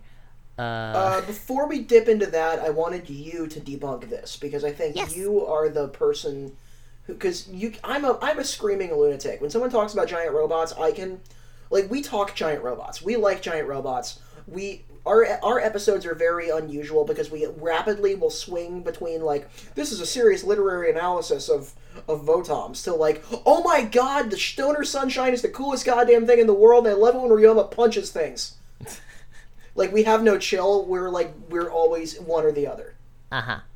because we both are like weird English major nerds, but we also like fucking robots and we like it when robots punch each other. Yeah. But so I have no I I'm a I'm a maniac and I can't properly explain this and I need you to. Uh-huh. The the biggest thing I always get is when I suggest a mecha series to somebody, they'll kind of give me like a Is this show about the characters or is it just about the robots? Yeah. Yeah, no, that's a thing. That that and is I want you to talk about this. I mean, you know, there's a lot of there are super robot shows that where the cast doesn't get a doesn't necessarily get any like arcs or anything for sure. Uh Monster of the Week shit for sure all day baby. Um but I feel like even in the super robot genre, un- unless you're asking somebody to watch some like 70s eh, 70s stuff, I think even even as early as the 80s there's Even- there's even there's some meat there's meat on those bones even if you're finding a random eh, like maybe it won't be good but there will be may, like look maybe the characterization won't be good or necessarily what you want but or, or like well written but like there's characterization I, I think i think i think they got rid of that as soon as they could i think as soon as they realized that that you could put a legitimate story into a fucking toy commercial they started doing it Yeah. um like I, what would Gundam be without Amuro and Char? Fucking Fucking waste of time. a, That's what a it would be. a model kit yeah, it's like I, I don't know that that that argument always confuses me, and I have like no response because I just can't like. It just comes from such a place of complete like just not knowing the genre at all because it's like. yeah What would Getter Robo be without the Getter team? It's like there. It's like the Getter one. The, the Shin Getter isn't just cool in itself. It's cool because of the people who are also inside of it. Yeah, yeah, no, totally. Like, honestly, it, just because it's like, just because like the the the mecha themselves are usually by and large just vehicles to be piloted. Like, ev- like every converse, every every meaningful conversation about why about like oh I, I I loved this moment or I loved that moment. It honestly like I think people who don't watch Mecha think that we're hundred percent talking about how cool the Stoner Sunshine is all day. It's like no, we're we're fucking talking about how fucking sick and ridiculous Ryoma is uh, 24 fucking 7. Half of the things I love, half of the things Ryoma did and said that I loved, he was not in the Getter 1 for. I mean, we're we're about the next episode we record. I don't know if this is going to come out before or after this one, like because this one's going to kind of be in a weird state of flux. But like, we're about to go into a probably two and a half hour discussion about just Char. Yeah, we're about to cover. We're like, we're, like this is this is arguably like I I kept thinking about this as I was watching Gundam Origins of just like, there's no mecha in this. Well, Like, the, Loum, the back half is a me- the back The- the, the Loum arc has a lot of mecha, but like, like there is but like if you're if if our argument if our argument is that it's not really about the mecha this is proof gundam origins is proof oh yes, one hundred percent. um and yet it's still mecha uh, It is. bec- because yeah, I, I, I don't know honestly i feel like if somebody if somebody with enough literary criticism chops came at me with the thesis that gundam origins wasn't a mecha i would lo- i would like to read that essay i would hear them out um but i think I would tell them, "Come at me, bro," because I've wasted a, probably a solid three years of my life doing. Like, if I totaled up the time that I spent watching mecha anime, it'd probably be a solid three years of my life, if not Like, more. Three years front to back 24-7 365 Yes. Like if I if I counted up all the hours I spent, it would probably add up to about three day three years. You could probably do a rough estimate if you like went on my anime list and then like take it into account whatever you rewatched. yeah, I probably could do that. That sounds like a good way. That sounds like a, like you just fucking. S- Sounds like a good way to get fucking depressed.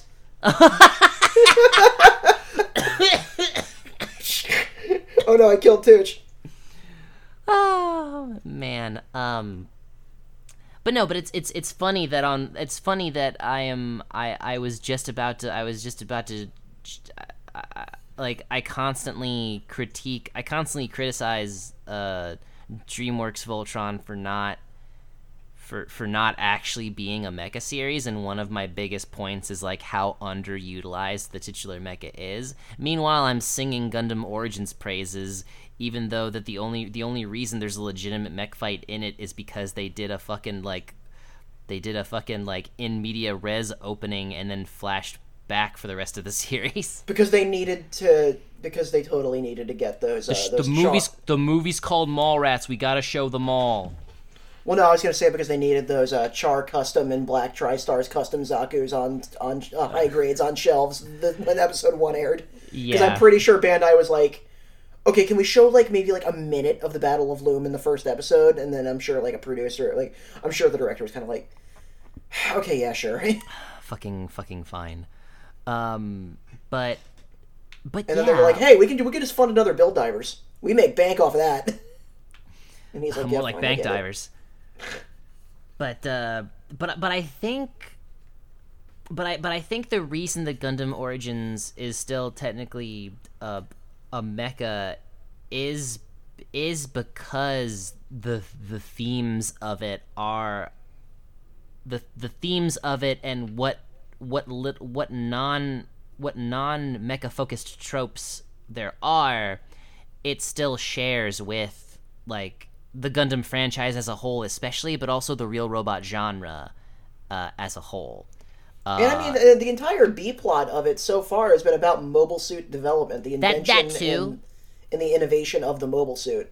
Yeah, and then like honestly, like, I mean, okay, like full dis- full disclosure because like people fucking like r- regardless of regardless of how regardless of how whack almost universally whack people felt the ending was, there's a lot of people who st- who legitimately watched like ninety like ninety nine percent of Voltron and enjoyed it.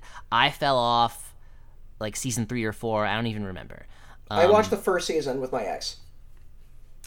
um and you know i it felt like they were they were mostly going for that legend of korra money someone at netflix has an enormous avatar the last airbender boner because every single time they push uh, an animated project they need they need some percentage of the team to have been involved in Avatar: The Last Airbender or Korra, and then that's all they do with the marketing. Um, that's like the Dragon Prince, uh, Dragon Yeah. Prince, uh, From the creators of Avatar: The Last Airbender. Yeah, um, and then they're then I don't know if they're still doing it, but they were they were in talks about trying to get a live action Avatar series off the ground. Like they fucking they fucking love Avatar: The Last Airbender, and like I get it, it's dope, but like, I- and it- again, it, it for for me like and i did get enjoyment out of- uh, out of a lot of the show but i felt like when the show was at its lowest it really did to me come off like it was just sort of ticking off the check boxes of uh, uh, like like yeah uh, of like okay this is what this is what this is what prestige children animation is which is the worst fucking thing that i can say with my mouth me as tooch. Um because if there's one thing I love is cartoons, and if there's one thing I hate, it's prestige drama television, because it's all the same show about a sad white man. Uh, but um, And none of it's original anymore. It's all just adapted from better source material. yeah, um, but so and so, I, ju- I just felt like, and the the way the way I summarize everything I just rambled on about is, it's called Voltron, and Voltron never fucking shows up because Voltron's not actually important to the show, and like that's fine, but They don't, don't do even- anything with it. They don't. They really fucking don't.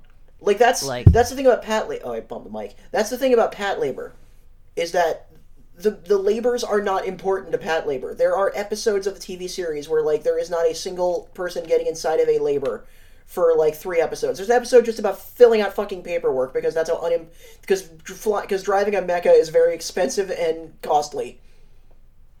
But but that's Patlabor doing something with it. Mobile Suit Yeah. Gundam Origin doesn't have mechas because they haven't been invented yet, and it's showing how they're getting invented and what necessitated their invention. Yeah, like the the, the the the the last episode I remember watching, not the last episode I watched, the last episode I remember watching that significantly utilized Voltron was a basically like a, a like a, a gag episode about how like the the, the you know the, the the Voltron team is like a leading a rebellion against the Galra Empire, and so they're trying to go from planet to planet and like c- convince people to please like we know that they're extremely scary space fascists, but like we need you on our side. We promise we're gonna do our best to make sure they don't kill you if they find out you are. Uh, and you know that takes some doing because people generally don't want to die. Uh, you know, It's kind of sounding L-Gaim. um, but so one of the ideas, one of the jokey, one of the jo- like it was like a jokier episode, and like the, one of the ideas they came up with was the, was basically propaganda. Uh, they would they would like do cool tours. Well, it's, it's like that scene in Captain America where it's a montage of him going on tour and punching fake Hitler. Um, they would do it was they would do shit like that, but with the real Voltron. That's that's an interesting idea.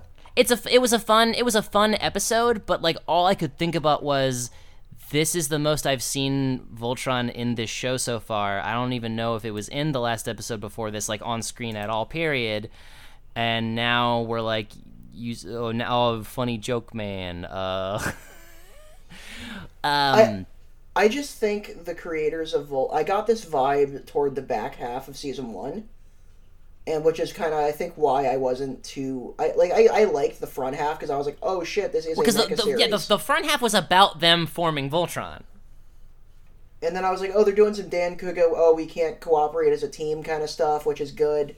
That's always good, and it, you always need the like the shit that prevents you from combining your robot that you got to get over. That's some character building shit. They do that more often. They they especially do that later in the series when when Shiro is out of action for a time, presumed dead. Uh, and then I thought that was fun because it's sort of like they they came they came up with like a better narrative reason for why the pilots are switching around the lions and stuff. And there is a whole like mini arc where Keith has to fucking has to earn the Black Lion's trust and such Yes, and th- those those moments are cool. but I I just I it didn't. It felt like it kind of had other priorities and really kind of was like, I guess we gotta have the robot now. Yeah, and that was the other thing is like the, what really hit home for me was that Voltron itself had such a low priority. Is like after the first season, uh, after the first two seasons, really, because what I realized, and you probably noticed this, that like, huh, that first season was really short and ended almost in the what felt like in the middle of things. Netflix, when Netflix makes cartoons, they do a full season's production and then just cut it in half and call it two seasons. Uh, Yeah. and and that's so that and that's so they can still have the whole binge phenomenon, but then not have to wait an entire year for more. Um, you're basically binging uh, half of the season every six months. Um, God, I hate that shit. yeah, it was. It's bad. It's dumb. Uh, but uh, I lost my thought. Pacing in Volt in Votrons. Uh, Votrons. Armored Trooper Votrons. Um, the fuck. I When Keith goes to Quent and learns who he really is. that he's Devin Keith. Spoiler alerts for Voltron. Keith is in fact part Galra. That is a spoiler alert. He has to go to Galra and learn who he is. Does he become? Uh, no. Does Shiro become? Spoiling fucking Votons here.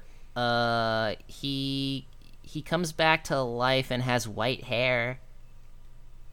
Whiter hair. We're gonna cover Voltron at some point. You the uh. Anyway, That's what people uh, are like. Th- that's when we're gonna be the biggest douchebags in the world. We'll be like, hey, if you pay us like, if we, when we finally get to twelve hundred bucks a month on Patreon, we'll do Voltron, and we just immediately do Go Lion. It's gonna be a three-hour episode, and two of the, and two of the hours are gonna be me hollering about how fucking about how DreamWorks are cowards. And you might be thinking, oh, is it for is it for them killing off Allura in the end, and then preemptively, like r- retroactively, killing off Shiro's gay like gay partner? No, it's because P- Pidge is trans non-binary, and they're fu- and they fucking wasted it. Assholes. Yeah. They almost they almost did. I feel like they wanted to and they just didn't even though they probably fucking could have cuz it's Netflix. It's subscription based. You don't have advertisers. You don't have fucking I mean you probably have some sort of internal censor board, but it's Netflix is regulating itself. Who fucking cares? It's almost like we live in hell. Welcome to hell. Welcome to hell. Welcome to hell. It's almost like this is hell. Anyway. Anyway, what uh I, should, I, I, so if you've made it this far and you still are like, huh, maybe these two lunatics are right about robots. maybe these two First all, fucking if you- insufferable listen to- lunatics. if you listened to the last 15 minutes and said maybe they're right, uh, you're wrong. Um, We've never um, been right about anything in our lives. Uh, that's true. We have hours and hours of recorded footage that proves it. Um, but so I, I was thinking this is this is where we'll, we'll try to wrap this up and give people stuff to watch. oh, sure, like a like a like a like a beginner's course, like a yeah, like Yeah. re- uh, like a summer reading list. So I'm just gonna say the essentials that I think The canon. everybody. I, I think something that everybody should watch is at least. It, please watch Mobile Suit Gundam. Like, j- at least try to sit through the first movie. I like. I, I know you're gonna. People are gonna be like, but isn't that from 1979? Isn't that old? Isn't it like? Isn't that this looks like Speed Racer? I don't like it. It's it's not in HD, and I'm like, you don't know anything about animation. I don't know. I'm sorry. I'm not trying to fight you. Just Get the get the Blu-ray. It's fine. yeah, get the Blu-rays. They look great. Like You'll live. um like just if you can find a copy or just watch them online. If you can find the Gundam trilogy, just just watch them. They're great. It, there were three two-hour two hours and some change movies. The the ending the ending songs are fucking fire. They whip ass. If you and if Um, you if you have if you have the patience to sit through a 43 episode series with some so-so pacing and tone, do that too because 079 is great. And the the best thing about 0079 is it it it not only informs the rest of the friend like like once you watch 00 like people always ask like oh where do I start it's like 0079 not just because oh it was the first one and not just because oh it's it's it's legit it legitimately still is one of the better ones but because after that it doesn't fucking matter you can, can watch, watch anything, anything else. else. after it doesn't fucking like bro because like the only thing that ever gets referenced is the one year fucking war because it's the most important event in like the Universal Century. um, Like uh, we'll go into that when we do informs it. We'll go more into detail about other Gundam recommendations when we get our Gundam guide. Yeah, but and but and and not not only does it not only does it inform not only does it inform your knowledge of Gundam going forward, but it, it it's also just the, the foundation for arguably every mecha going forward. Anything anything that is like it is like it because of Gundam. Anything that isn't like it might be not like it because we want to make something that isn't Gundam. I would say another recommendation. I'm going to recommend two things that we've done in this show, because that way you can experience them with us. Yeah. I'm going to. Uh, I'm going to highly recommend three shows. Mm-hmm. Uh, I'm going to say Patlabor, the early days OVA, yes, I agree. Uh, and then because that you can immediately dive into Patlabor the movie, or you can just go right into Patlabor on TV or Patlabor the movie too. You can just go straight into the Patlabor franchise from there, and that is a that. And let me tell you, we it's impossible to watch early days in more than one sitting. You you just what you binge it. it. It's impossible. You you watch all of it. It's so much It's fun. delicious. It's just oh, it's like popcorn. You can't have just one. if you haven't if, you- if you haven't seen Mm. Pat Labor already and you want to stick your baby toe into Mecha, Pat Labor's the best place. I'd say because if you're like I have no experience with Mecha. I don't like Mecha. The, the idea of a giant robot is very boring. I would say Patlabor might be your best gateway drug. It from really there, is. I'm talking more to the Gurren Lagann crowd. I'm talking more to like somebody who doesn't want like because I know people who don't like Gundam because they don't like you know the long dramatic mm, like story arcs. They don't like the dark themes. They want something that's a little more bombastic. Uh huh. They don't like they don't like the long arcs. They don't like the melodrama. I'd say you know what I'd, I'd suggest new Getter Robo Yeah. right off the bat. New Getter Robo. You don't really need much context for the franchise like at all since it's a reboot. And if you like what you see, there's a lot more of it. Yeah. You you can. Yeah, and that that's that's another one that's almost like a re- reverse 0079. It's like it, it came after a lot of the franchise, but it you can use it as a jumping off point for like anything else getter after that. I'd say if you want an introduction to some like it's some like violent super robot, New Getter. Yeah. And uh, last but not least, these are, and then I'm, we're going to go deeper in recommendations, but this is the last for the ones we've covered right now. Votoms, Armor Trooper Votoms. If you are a fan of Metal Gear, if you are a fan of war media, if you are already a fan of, you've seen a Gundam show, you've seen Patlabor, you've seen like tertiary real robot stuff, dude, I cannot overstate how great Votoms was. If you like like Fist of the North, if you like Shonen, if you if you don't Seinen, if you like Seinen, If you like Seinen, Fist you like Trigun. If you like Trigun, if you like Seinen, Votoms. And we have fucking four episodes where we go through the entire show with you. I, I, I would, if you, once again, if you're even just curious about Votoms, just listen to our Voodoo episode. Votom, Armor Trooper Votom, Stage 1, Voodoo, and Last Red Shoulder. That, that, sure, that'll spoil the first handful of episodes for you, but the rest of the show is so good too. if if we didn't if I, I almost said I, but I know I can include you in this. If we didn't have a weekly show where we had to talk about a new mecha sh- series every day, the two of us would probably just be watching Votoms again. Oh, I Right would be on my Right third, now. my third viewing of Votoms. like I want to so bad. Make Jazz watch it so that you have an excuse to watch it again. God, I don't. Mm, I don't know. I'd have to test the waters, but also, but also, like, I just don't think I have the hours in my day. Oh yeah. You can get a long term thing, but Coconna and Vanilla are good enough characters to sell anybody on Votoms, I think. Oh no, that would definitely be if if I did get Jess to watch it. That would definitely like they would definitely be in it for Coconna and vanilla. And Kiriko and Fiona are great too. They're great too. No, yeah, they're great too. Everybody's that's such a good guess. Good Oh, show. it's so good. So Tooch, I'm gonna play a game with you Yes. because I uh let's do the game of if you like blank, please watch blank. If you like pina colada, please get caught in the rain. Um, okay.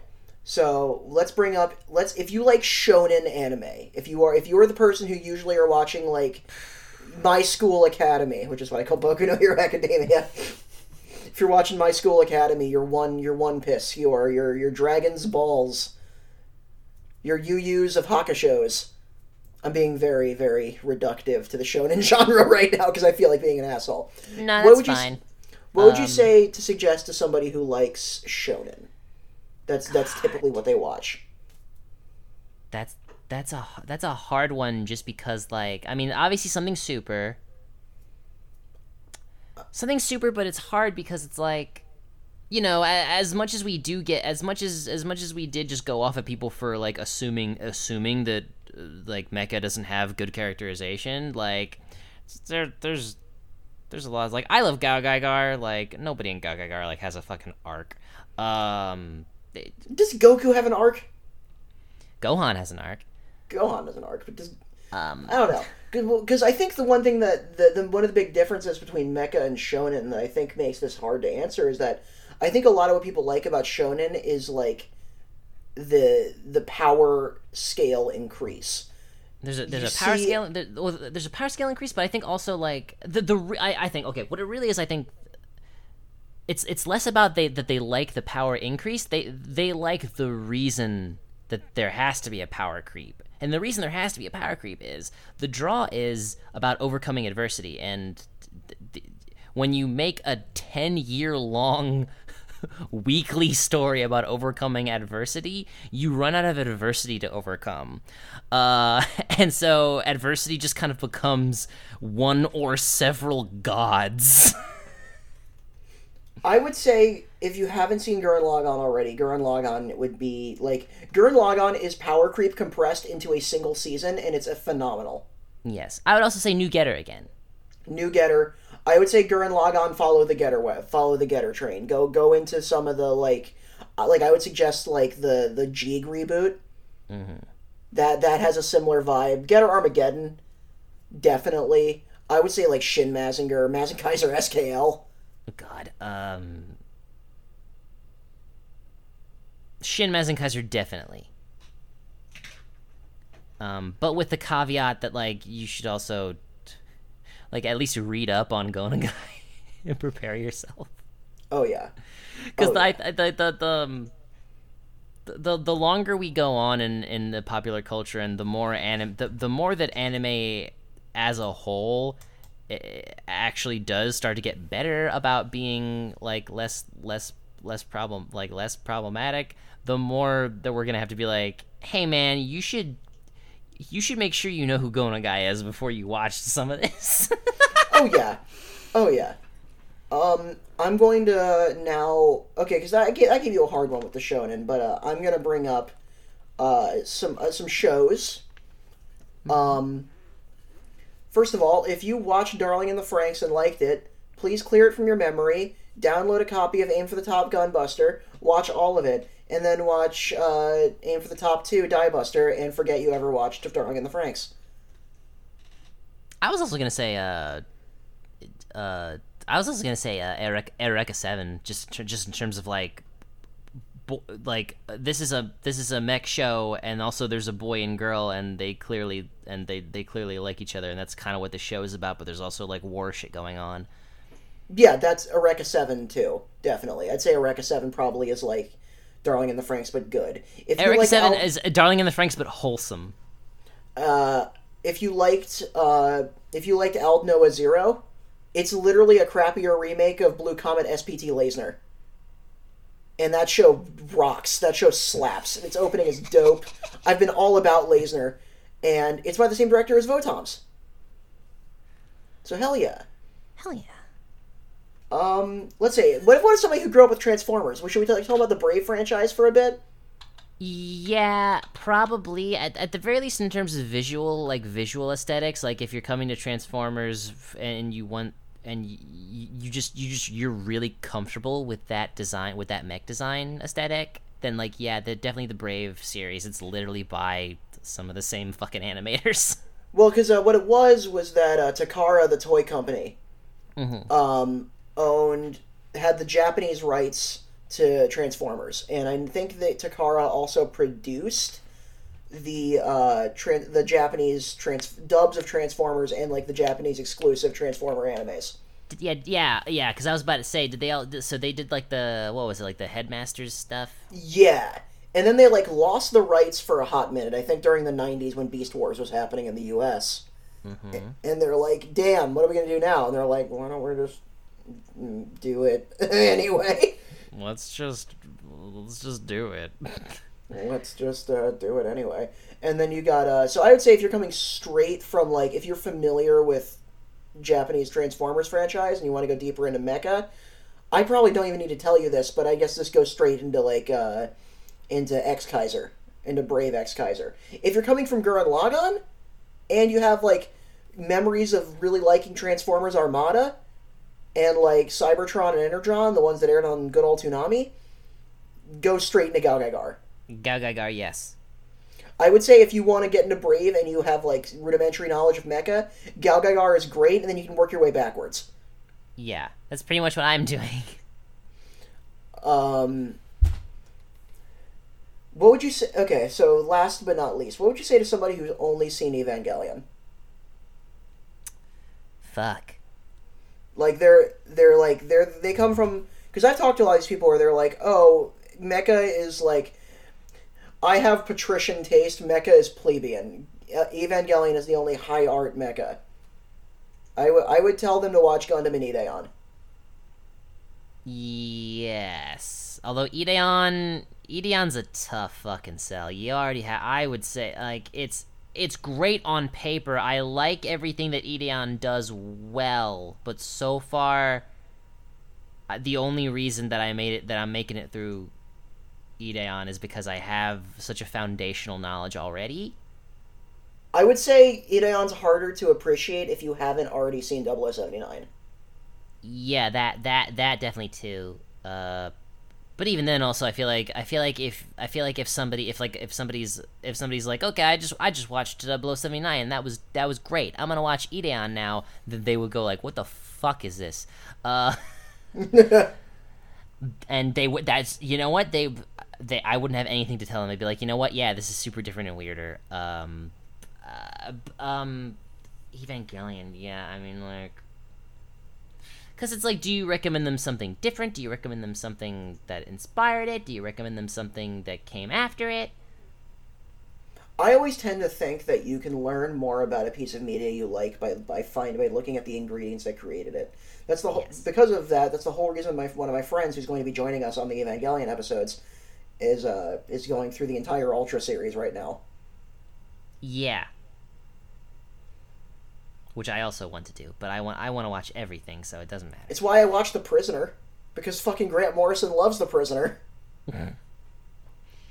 Um, I do want to watch that. You were telling me about it, and I did always know about it, but now that you, ever since you reminded me that the prisoner existed, twenty twenty fucking It's like it's like twelve like forty minute episodes. It's great. yeah, like twenty twenty two is even more into it than I already was. I'm Fuck, like, oh, I'll do is a, I'll do a guide in on The Prisoner fuck yeah. if it gets down to that. Hey, you know, it'd be cool. What if the prisoner had a mech? That'd be cool. That'd be cool. Um, uh, You know I mean? hey, if you like, hey, if you like the prisoner, what mecha show should you watch? I'd say uh, I'd say Evangelion and then Votoms. I was gonna say Votoms half jokingly, and then I was like, wait, it's not a joke. No, I was gonna say seriously. I'd say like the the whole Kafka esque like labyrinth of lies and like misinformation that Kiriko has to navigate is very prisoner esque. how, how do we how do we get David Lynch into Mecha? You, you saying that was like like unlocked some part, some dangerous part of my brain that I didn't know existed. What does Lynchian Mecha look like? I'm so scared and fascinated. That you're gonna get Ultra Instinct Devon if you see if you fucking ever if that ever comes to be. Oh Um, man, that's that's I- that's gonna be the finale of Mechtrospective. Is we're gonna review our own anime that we willed into being. No, our fi- the final episode is going to be when we. It's just running. Co- it's just we have a commentary track where we're watching Evangelion with David Lynch. Actually, I think he's seen Evangelion. Probably. I think his. I think one of his sons was really into it. So I wouldn't be surprised if Lynch has seen Evangelion. But like, I—I mean, I don't know him, but I, I wouldn't put it past him because it's like you know some, some people, especially when they're when they're older and like television animation in the popular culture wasn't like a foundational institution of storytelling. It was just like fucking Daffy Duck cartoons and shit. Uh, I could see him just not being able to, like, critique it in the same way that he does other shit. Like, because there's just a barrier. That's just like a generational barrier for some people. Um, that commentary track with special guest David Lynch. yeah. I think the final episode of the I think the the final episode of Metrospectives when we just I when like we are the able to interview. Yoshiyuki when we're able to interview Yoshiyuki Tomino. So Tomino, why did you go completely crazy and start talking about non-eyes pussy? Uh, it's like, and he he says something, and like the translator says, uh, he says that was the only time he's ever been sane. Fuck. We've been going for a while, but uh, I hope this was a somewhat informative uh, ramble about Mecha. I, I hope you, you come out of this a little more educated and hopefully a little more open minded to the genre because I know some people who watch this that don't actually watch Mecha and they just think we're funny. Uh, Fucking wrong on both accounts. Watch, watch, watch more Mecha. How dare you think I'm funny? no, um, thank I you, just- thank you earnestly. Uh, thank you earnestly for for enjoying for enjoying this show, even if you don't watch a single thing we ever talk about. Yeah, um, uh, final things. Uh, I demand you watch Armor Trooper Votoms. Please, at least try to watch Votoms. Votoms is good. Votoms, Votoms might be Votoms might be more watchable for for modern audiences that don't like classic animation than like than 0079. It might be. I don't know. Dude, if Votoms had good compilation movies, it would be unstoppable. It, it is, but also like I feel like th- uh, we already talked about this episode, but like Votom's pacing is never not good. I mean, there's like a couple episodes that you could probably cut. That's it. And those are only in like Voodoo and Kummen, maybe. Yeah. And then like the back half of Votoms is just like a roller coaster that just doesn't stop. You you smash like once once like Kummen goes off towards like the middle, and then Kiriko goes into fucking space with the battleship space battleship X and fucking Sunsa, and then you're going straight into Quent. That's just woo. That show is bonkers. But uh, what would you say as your final closing statements? Uh, give it a chance. The robots are cool. Uh, as much as we joke about wow, cool robot, fucking wow, man, that they're cool fucking robots. Sure, yeah, no, totally. Um, but there is honestly, Honestly- there's honestly so much more. And then one thing, one thing we didn't cover that I will always say is the uh, the the true unsung reason that anybody fucks with Mecha that no one even knows. Fucking music. Oh yeah, that's the only thing that makes Gundam Wing watchable. Oh yeah. Mm-hmm. Uh, but yeah, like uh, fucking ev- uh, uh, mecha, mecha openings, great. The sound, the the OSTs, the soundtracks, fucking great. When when you can just attach so much emotion to like a single like track, like Mecha does that so well. I mean, Shonen does it well too. That's that's one of the bleed overs, but fucking Mecha wouldn't be anywhere where it is without without the without some sweet fucking tunes. I actually figured it out. I know exactly what if you are just at a complete loss and you want to see something really good. Honestly, I'm gonna throw it out, see if it sticks. Uh, track down Mobile Suit Gundam Thunderbolt December Sky. It's the compilation film of the first season of Thunderbolt, adapting roughly the first three volumes of the manga. you're in for a rough ride, but You're it's rough, but like that's if you think that but it's good in a good way. It's rough in a good way. If it if it can dislodge some of the preconceived notions of what you think mecha or even Gundam is, just just watch that. If just, if like, you if you like if you like f- if psychological thrillers, if you like fucked up movies about damaged people, Gundam once again because there's a mecha show about there's a Gundam show about it. This this this genre is unstoppable. Uh, but yeah, those that's that's Mecha. Yeah, uh, you can follow us at Mectrospective. You can email us uh, at mectrospective at gmail.com. If anything I said here was fraudulent or false, send us an email with the subject "Hey douchebag" and rudely correct me. Uh, please rate us five on iTunes, even if you hate iTunes. Uh, it would we greatly appreciate it. It'll help us Uh, out. It'll very much help us out. Let's. Uh, do we have any any emails or anything, or do you want to wait on that? Uh, we don't have any emails. Don't worry, no one likes us. Let me let me see if we have any. let me see if we have any um, any reviews on Metros on uh, Apple Podcasts. Because the the Titan episode did come up where I told people to review us. No, but we do have one that I we said we'd read them online, and we didn't read this one. Okay. This one is from January fourteenth, twenty twenty. Subject by uh, J.C. Kamen or J.C.C. A-Man. I'm gonna say J.C. Kamen. Uh, Getter with three exclamation marks. A few years ago, I searched for a podcast by Getter Robo. I was not expecting to find anything.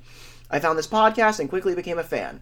I didn't think there was another person, let alone two, who loved Getter Robo as much as myself. If you're a fan of the mecha genre, give this a listen. I would love to chat with the hosts about Getter and all things mecha. Keep up the good work. Thank you so much. Yes, thank you. Uh, we would definitely want to get back to Getter. I was thinking, um, the next time we talk about Getter, I want to do like I want us to redo um, the manga like up to this point. Like we have like one big episode where we talk about like original G Shin Go, and then we have an episode for Arc Yeah. where we can finally wrap up the Getter Robo saga. Because Arc is that funny. dangling thread. Uh, yes, but for uh, from here on out, I'm Devin. I'm Tooch. and uh, please, please watch Robots. Please watch robots and please cry. Please cry at robots. Yes, please cry at Robots with us.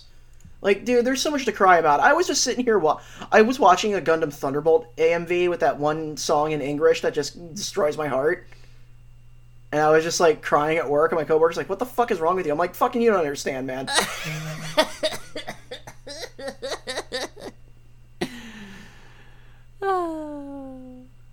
Look what you're missing out on.